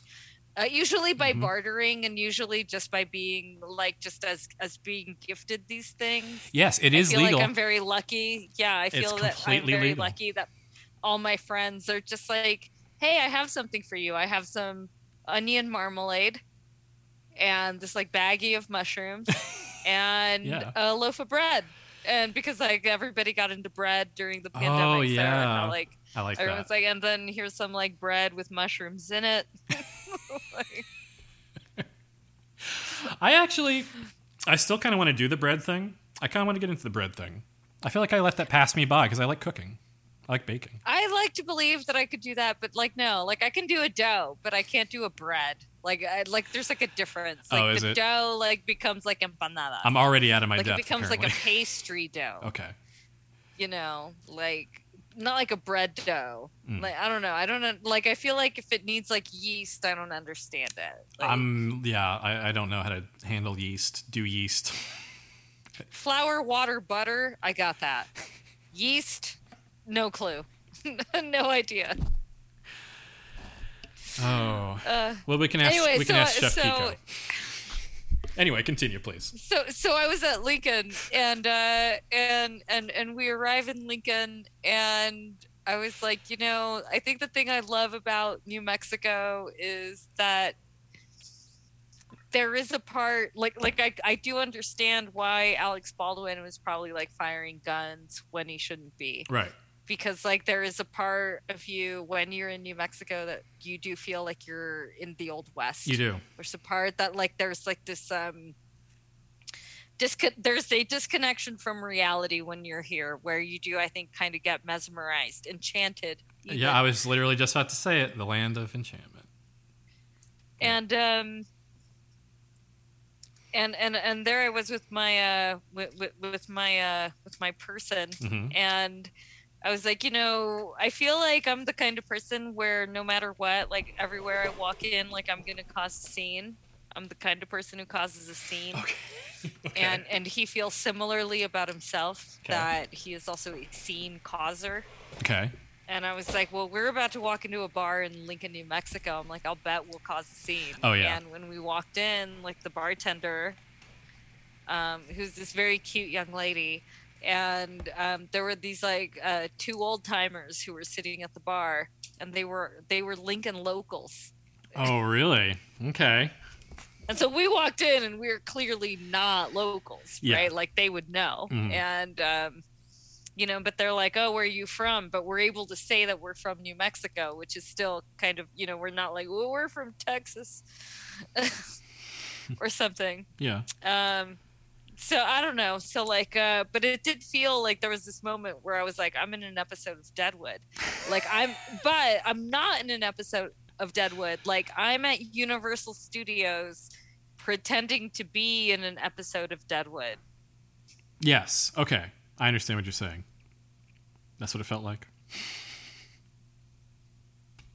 And it was great. We had a great time. Oh, good. They loved us. Oh, I didn't know which No, direction mean, you were I had a going with that. I mean, I, I'm not talking shit. Like Okay, it was, cool. Sweet. but there was a part of it that still felt like,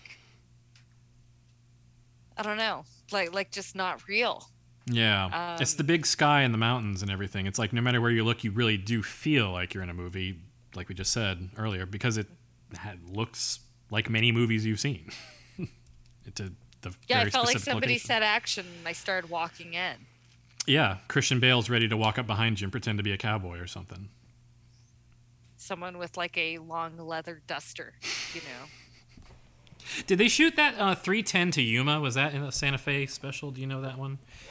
Um, I do know that one, but I don't know if they did that one here. And but again, maybe they did.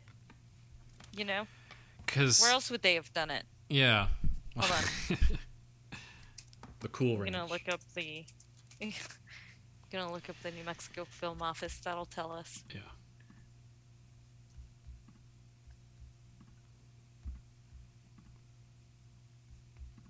I I also feel like the Film New Mexico uh, website to me is always like Flim Springfield. Oh, like a little low rent. You mean? Yeah. I ain't talking shit. I love it. I mean, I hope I, I hope all of these productions continue to I remember they used uh, to. make IATSE more radical. I is what want, I I want. want, I want to be a member of IATSE. I want to, um, well, the local 500 isn't that the 500? Isn't Yeah. what they are? yeah, You know what I've always wanted to be is I've always wanted to be a location scout. yes. no, I'm, I'm kidding. Uh, so, so, so when I was going to the community college there, uh, shout out to my boy TJ. He will listen to this one day. I know. Uh, he was he was my mentor essentially. He was like, I'll be kind to him. He was he was in his early 40s, and he he had seen and done and been through everything a grip or someone on a set that was part of a crew probably ever experienced. That he had that look about his face. He had that sound about his voice. He had the um, he had the kind of eyes that could see that I had gotten really high before I drove to class that day, and would be and would make a joke about it without making me feel bad about it. And um, and he would tell you everything about he he was the person who made me feel like I could participate in Hollywood. Why you might ask? Because he made it sound like everyone in Hollywood basically had no idea what the fuck they were doing.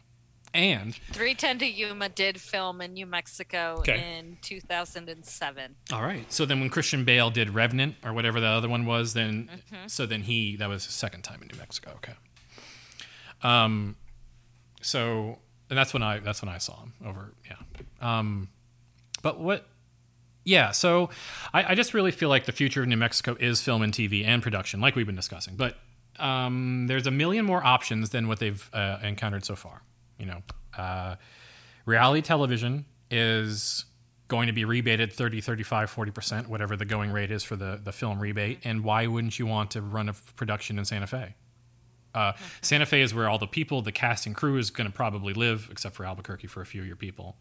Um, and you have everything. Rio Rancho, if they're really unlucky. Yeah, and you even have Santa Fe Studios for like a set if you need like a set for like a reunion show episode or something like that. Like, or you, I mean, really, there's a million venues you could use for a reunion episode. Um, but uh, Santa Fe is primed for TV production, and realistically, the only things that are coming in there are like documentary productions and stuff like that. No one's really doing like anything reality. I know because I used to keep track of like what productions were moving in town, and it was just like movies. It's not like if it is a TV series. There's a couple of shows, but not many. Yeah, like the I mean, Waco Breaking show. Bad led to Better Call Saul, But and then we have like there's like Well, Roswell. the only reason I don't right, mention Breaking Bad and Better. Call Saul is because I feel like they're one the gold standard of the things that we make, but also like, Mm-hmm. I mean, it goes almost goes without saying, like, and they're going to do another thing. Did you hear that? They're already talking about another thing that they're going to do. So like another movie, like one of those in between Oh, uh, really? films. Yeah, uh, probably about all I Jonathan know Banks. is that all, all I know is that I really, I really want to tell Bob Odenkirk how much I love him. I- so I got to do I know that. You do, I know you do comedy things, so like I, I just want to be able to fangirl over him just I once. I want to tell because you. Because I feel like So I- what he did Yep. to me and my psyche Yep. from the Ben Stiller show to today, I feel like that's been like, I don't know, like 25, 30 years I I know. of him impacting my like. I know. I just when he so when he came and he he did um before season five he's the reason I dropped out of law school, and I mean that in the best way. he's the reason that i did a comedy festival because i felt like i could have him i didn't get him but i thought that if there was a chance that i could get him that i should try and i did try in person i got him a card and met him in person after he did a, a before season four or five can't remember i think it was probably five since that was over. Yeah, it was multiple years ago now. Before season five, they did a an event at the, the what's that main big um, uh, venue in Albuquerque? The one that's like super commercial, uh, where all like the big stand up comedians come. Uh, Oh, uh, do you mean Popejoy Lunchbox. at UNM? no, it's like the lunchbox Oh, or the okay. music box or something like. It's like a community Maybe theater, but like big Box? music box. That's it, music. So he was I there. think that's right. he was at the music box and it was all it was ray it was rhea seehorn was there you know um uh you know his other character on the show um all the character all the main characters from the show came it was incredible it was a huge uh, it was an event for charity um, they had all the local charities up there they raised a bunch of money for kids but bob odenkirk was up there the whole time giving this amazing performance it was like off the cuff improv comedy and it was like it clearly you could tell they put it together about two weeks before it happened um, and it was beautiful. And I, I went there and I brought my cards and I was ready for the end of the show. And I got there and I was like, you know what? In my life, this has worked before. If you wait out front of the show for way longer than anyone else, eventually the, they're going to leave through the front door because there's always people waiting at the back door. They just wait long enough and they'll show up. And I did that with Matthew Broderick. Anytime I've ever gone to Broadway, here's a tip: you ever go to Broadway, you want your playbill signed, just wait out front. and wait in front of the fancy car that's waiting for the the cast to show up and drive them away.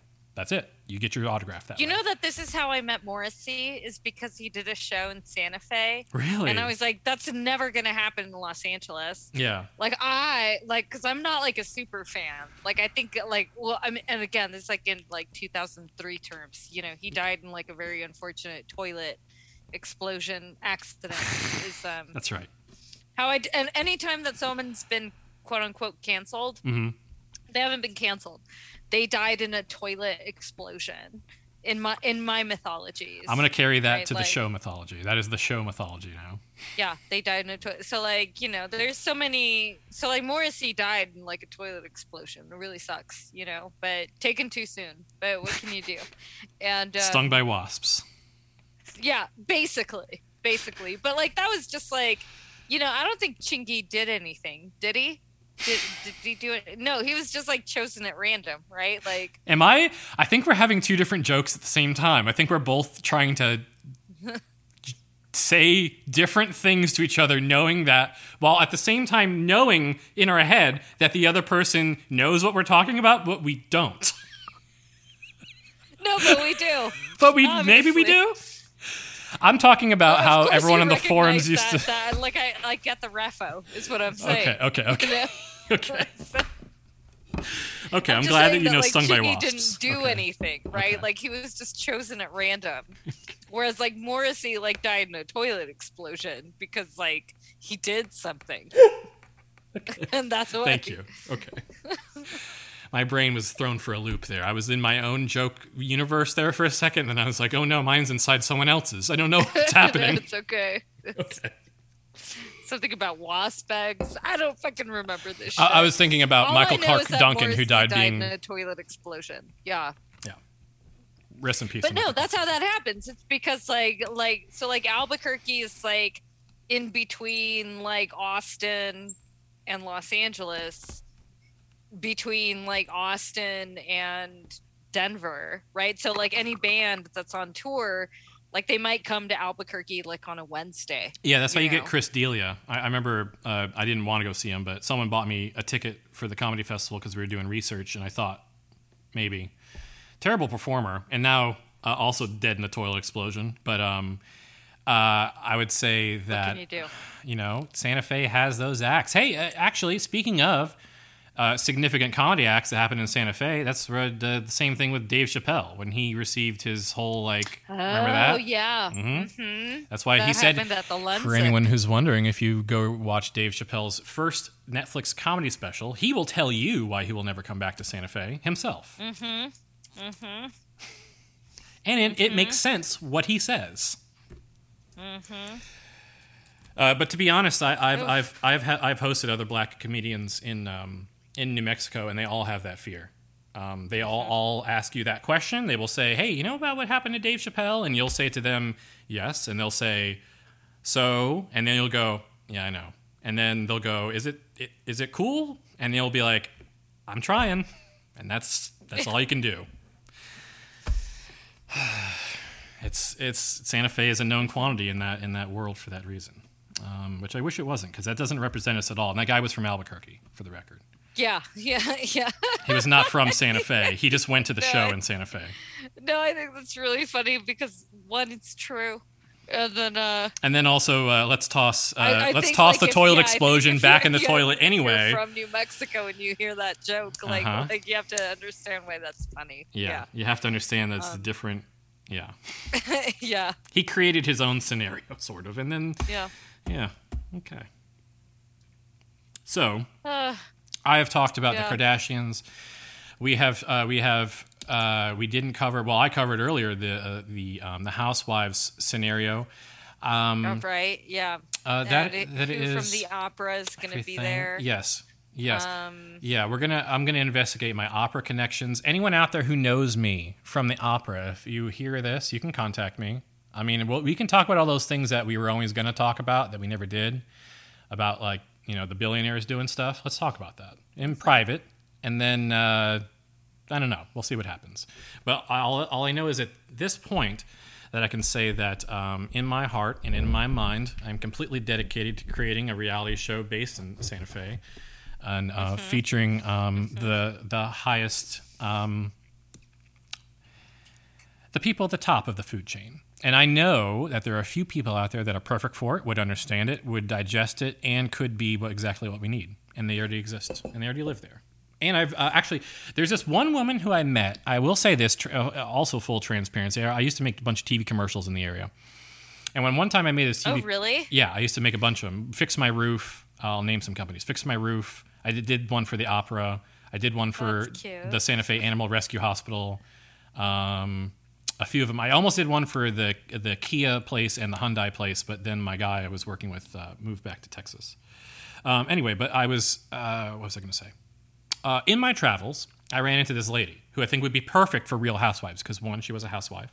Two, she was really into the arts community and sponsorships and donations and stuff like that, and she had the cash. So she fit all the all the requirements, and she was also kind of a nobody, as far as I knew. Like I think she had like an acting background, maybe, but she was a very LA type, like LA living in Santa Fe type. And I don't mean to put you in that category, but that's the kind of like high society lady that we're talking about Yeah, yeah, yeah. and she loved me. And if I could ever like, and I still have video of her, and I would help me like figure out who she was and contact her again. Um, and she was more than happy to be in front of a camera. I had to peel myself out of that Yeah. house because she wouldn't let me stop filming her. Like she was like so excited to be on camera for five seconds in a commercial.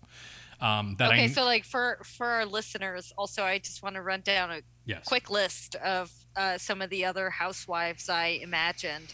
yes, Um, so like uh like you just described this person I who Yeah, she's really into dance. as like Canyon Road opera. no, Canyon Road. Wife. It was she was on Canyon Road. That's literally Yeah, what she was see? like. Yep. Yeah. Um, and and they're like kind of the same, a little bit different, but like I feel like we could have one or two of them, and that's fine. Yes, Um, a couple that's friends. Maybe. military lab wife. Yes. Whom I also 100%. imagine. Yeah, like like military lab wife. Like I picture the dude as being like always in DC, and we never see him. Yes. Mm-hmm. 100. percent Um, I also have um, Southern New Mexico Democratic Party carpetbagger wife. Yes. This is the like Republican Party person who's Yes. registered as a Democrat, just to be clear. Yes. Um, uh, we also have the Santa Fe Institute, um, a, a a future thinking think tank here, um, which uh, I have opinions about, but like they're unformed, Let's discuss them in private because I need to know about what that is. And I also know about another place. Uh, there's another. There is a private lab in Santa Fe, which you probably know about um, as well. But we don't. I don't want to say their name on the podcast. Uh, Yeah, but, no, no, not right now. I don't know. Yeah, So, but that that would also be a place too. That potentially because Um, I used would to. say I St. John's College wife too, but like they're kind of more boring. They're they're like academic, and I think they would like just be like Debbie Downers, Mhm. and like none of them are like wealthy, and like none of them are like har- like like if they were like Harvard wives, maybe, but they're not. Yeah, we really need um, the art the art community types are Mm-hmm. the one in my brain. Those people already know each other and are already connected, and that's kind of the magic of Housewives. Is that watching that Mm-hmm. from the beginning was that like half the cast already knew each other, and half the cast already knew all of the people, but all of the cast already knew someone on the cast, which is Yeah, how like a good coup would be like if we could get like um, I don't know if Gerald Peters is married. Oh, but the gallery owner. Get, like, yeah, but if we could get like Gerald Peters' wife on the show, like that would be like I used to know gallery people. Yeah. I'm just saying, like if we could get that wife, Yes. like she's like the pinnacle of Canyon Road. Actually, do you know wives. who? Do you know who the real? Do you know who the real wife is? The ultimate. Hmm. She. Um. I don't know if she's with husband anymore, but um. Uh, Andrea. Mat- Even better. Matteucci, the Matteucci gallery owner, Andrea Matteucci. Uh-uh. She don't is. She is a character like you've never seen before. She is. Um. She is your your day drinking, art watching lover of the world and she would admit to all this she she loves the santa fe art world so much that it's like it is her entire life so and she owns the gallery that has like van goghs and shit Mm-hmm. so Okay, I'm looking. Mhm. I'm looking. it's uh it's right there in paseo Mm-hmm. um yeah next to the, you know like the dry cleaner and stuff That's delightful. you to drive past it every day so Yeah. Um, Mm-hmm. It's the place that has, if anyone's familiar with the local area, it's the place of the bronze hens, the bronze bear, and the bronze. It's a lot of bronze. It was- it was Santa Fe's last. Santa Fe used to be very famous for bronze foundry, being a bronze foundry in the 50s and 60s. And um, that was the last bronze foundry in Santa Fe, as far as I know, was the location of the Matteucci Gallery. And they still have the foundry back there that they make bronzes with. Wow. Um, now they make oh yeah. giant hens out of them, bears and stuff. But yeah, we, Actually, right next to the Gerald Peters Gallery. hmm I uh, the opera has their opening um, brunch for the season at the Matteucci Gallery or the Gerald Peters Gallery every Yeah. every year. And having been there, I can tell you that those people there love to talk. And if you started talking to any of them for any reason, including a reality television show, and you had a little bit, the faintest bit of familiarity about Santa Oh my Fe, can you and I go you with forever. a boom mic? Can you and I go with a boom mic and a camera and like they don't even have to like know who we are. Like I'll be happy for you to hold the camera and for me to hold the boom mic. There's Like, I- nothing like, I've wanted more in my life than to have you say, "Will you let me hold your boom mic?" And it's true. I really do want that. This is what I want. I want us to be like a documentary crew, like an ad hoc documentary crew. Like I want us to like walk up to someone and Errol just be like, Morris taught me. That's Yeah. what, that's what I'm saying. like I'm. I don't know. I don't know if you've seen uh, Vernon, Florida yet, but uh, for here's a heads up for a little bit of homework for our, our people at home. Watch Vernon, Florida, and I'll chat a little bit next week about Vernon, Florida. It's only about 40 minutes long. It's on Criterion, and just think about this when you're watching the whole thing. Just think about the man sitting in front of the hardware store, right? That man is every person in Florida who lived there in the 50s. Every single person was that person. But that person still exists, that like demeanor of person. You just got to find them. If you find that demeanor of person, that's your perfect reality show um, subject, at least for like a day. Um, but we can find them. We'll find them. Hmm. Delightful. Uh, I'm just like lost in thought now. Like uh, I just want to um, make up a big list and then start whittling it down. F- calling some people actually. Oh, I have like Uh, so much to do. Yeah. Yeah. No, I've. I'm still like settling into the apartment. Yeah. My- we'll we'll keep working on this. We'll do some private. We'll have some no, private there- there- discussions. No, this is, we're in for the long haul. Mhm. I Oh yeah, we're in for the long haul. There is a sure. lot here. Get a guest lot room ready because I'm I'm, I'm I'm going to set up a posting center and an editing spot. No, like I'm gonna set up a hammock outside. It's gonna Yes. be great. I mean, because it's coming up on the season. It's like hammock season. Oh yeah, this is great. Well, uh, we've discussed many Mm-hmm. I might topics. in fight you for episode. the hammock. You know, like That'll be the the editing station, the editing bay. Will be someone with Yeah. someone with a laptop, like trying to edit. I swing back and forth. That'll be me. At two hours, it's gonna be great. I'm gonna become the Anna Nicole Smith of recording Anna Nicole Smiths. I'm gonna I'm gonna become. Let's see. What am I? What's my goal? My goal. My I'm setting an intention. My goal is to become Yeah. the Andy Cohen of Santa Fe. okay. except uh, except uh, um, cooler, even cooler, Cool. even cooler, and uh, 25 years younger. Um, yeah, but Andy Cohen, uh, you're not listening to this because I know the Bravo network is not interested in what we have to offer because you offer different kinds of things, but the E network is. And so, anyone out there, as I close the program at two hours and 12 minutes after we absolutely did not even record the first version of this podcast, you know how professional we are and you know that we're willing to bring that game and just keep listening to the program. One day you will This realize is why we that need we have what E, you need. because like I need them to like hit record. Oh, I, I- just, I, I can't think about everything else, you know. Like I just I, I need to have all of these like witticisms. Insights. Oh yeah, we need we need know, people takes. to yeah we need people to carry around Content. yeah, exactly we need people to carry around the cameras and the audio equipment for us so that we can talk to Yeah. the people. We need to become yeah, I mean, I'm happy to do it for now. Like, I'm happy to like, you know, like, Mm-hmm. Oh, yeah. like pay my dues or whatever. Exactly. But like, you know, Andy Cohen didn't go out. All I know is Andy Cohen didn't go out to the Housewives show with the camera in his hand. But uh, but we will. That's right. We are willing right. to put up the work. We are willing to create the concept of the show. And I know how reality television works, and, and not everyone may know how reality television works out there. But you start a production company, you put together a couple people, you create a product. You create a, a, a product, a little sheet, explanation, who you're going to sell it to, etc. You're going to create some concept scenarios. You're going to want to have very engaging characters, and right off the bat, you're going to want to edit together something really great that you can show, and you're going to want to have a speech ready for anyone that can encapsulate exactly what your product is and who you're going to sell it to in terms of marketing. That's crucial. You need to have your audience prepared too. So we can talk about all those Mm-hmm. And things. I think we're ready. I think we're there. I think we are We're ready because I know who we're going to sell it to. I know who wants to watch it. I know who we're going to who new audiences we're going to introduce it to. It's, it's beautiful. All we need is an executive producer with about um, two and a half million dollars. I need cards. cash. I need cards. I, I need a business card. We both That's do. Yeah, we both. We need. We should make each other's cards. Oh my god, that would be awesome. I can mail yours to you. You can mail mine to me. Oh my god, that's brilliant. Okay, let's do that. Okay. Put it on the to-do list. Okay. That'll be the extra uh, layer of reality. yeah. That's gonna be great. Okay. Okay. Well, thank you. Thank you for joining us. This has been a two-hour and fourteen-minute episode long, uh, minute-long episode of the show, and I have had a blast. I have been Kathy, and this is Brian, yep, as always. and uh, Both of us are each other. and uh, and this is Reality Issues, and we will join you again in a, a week or so, hopefully, if we're both uh.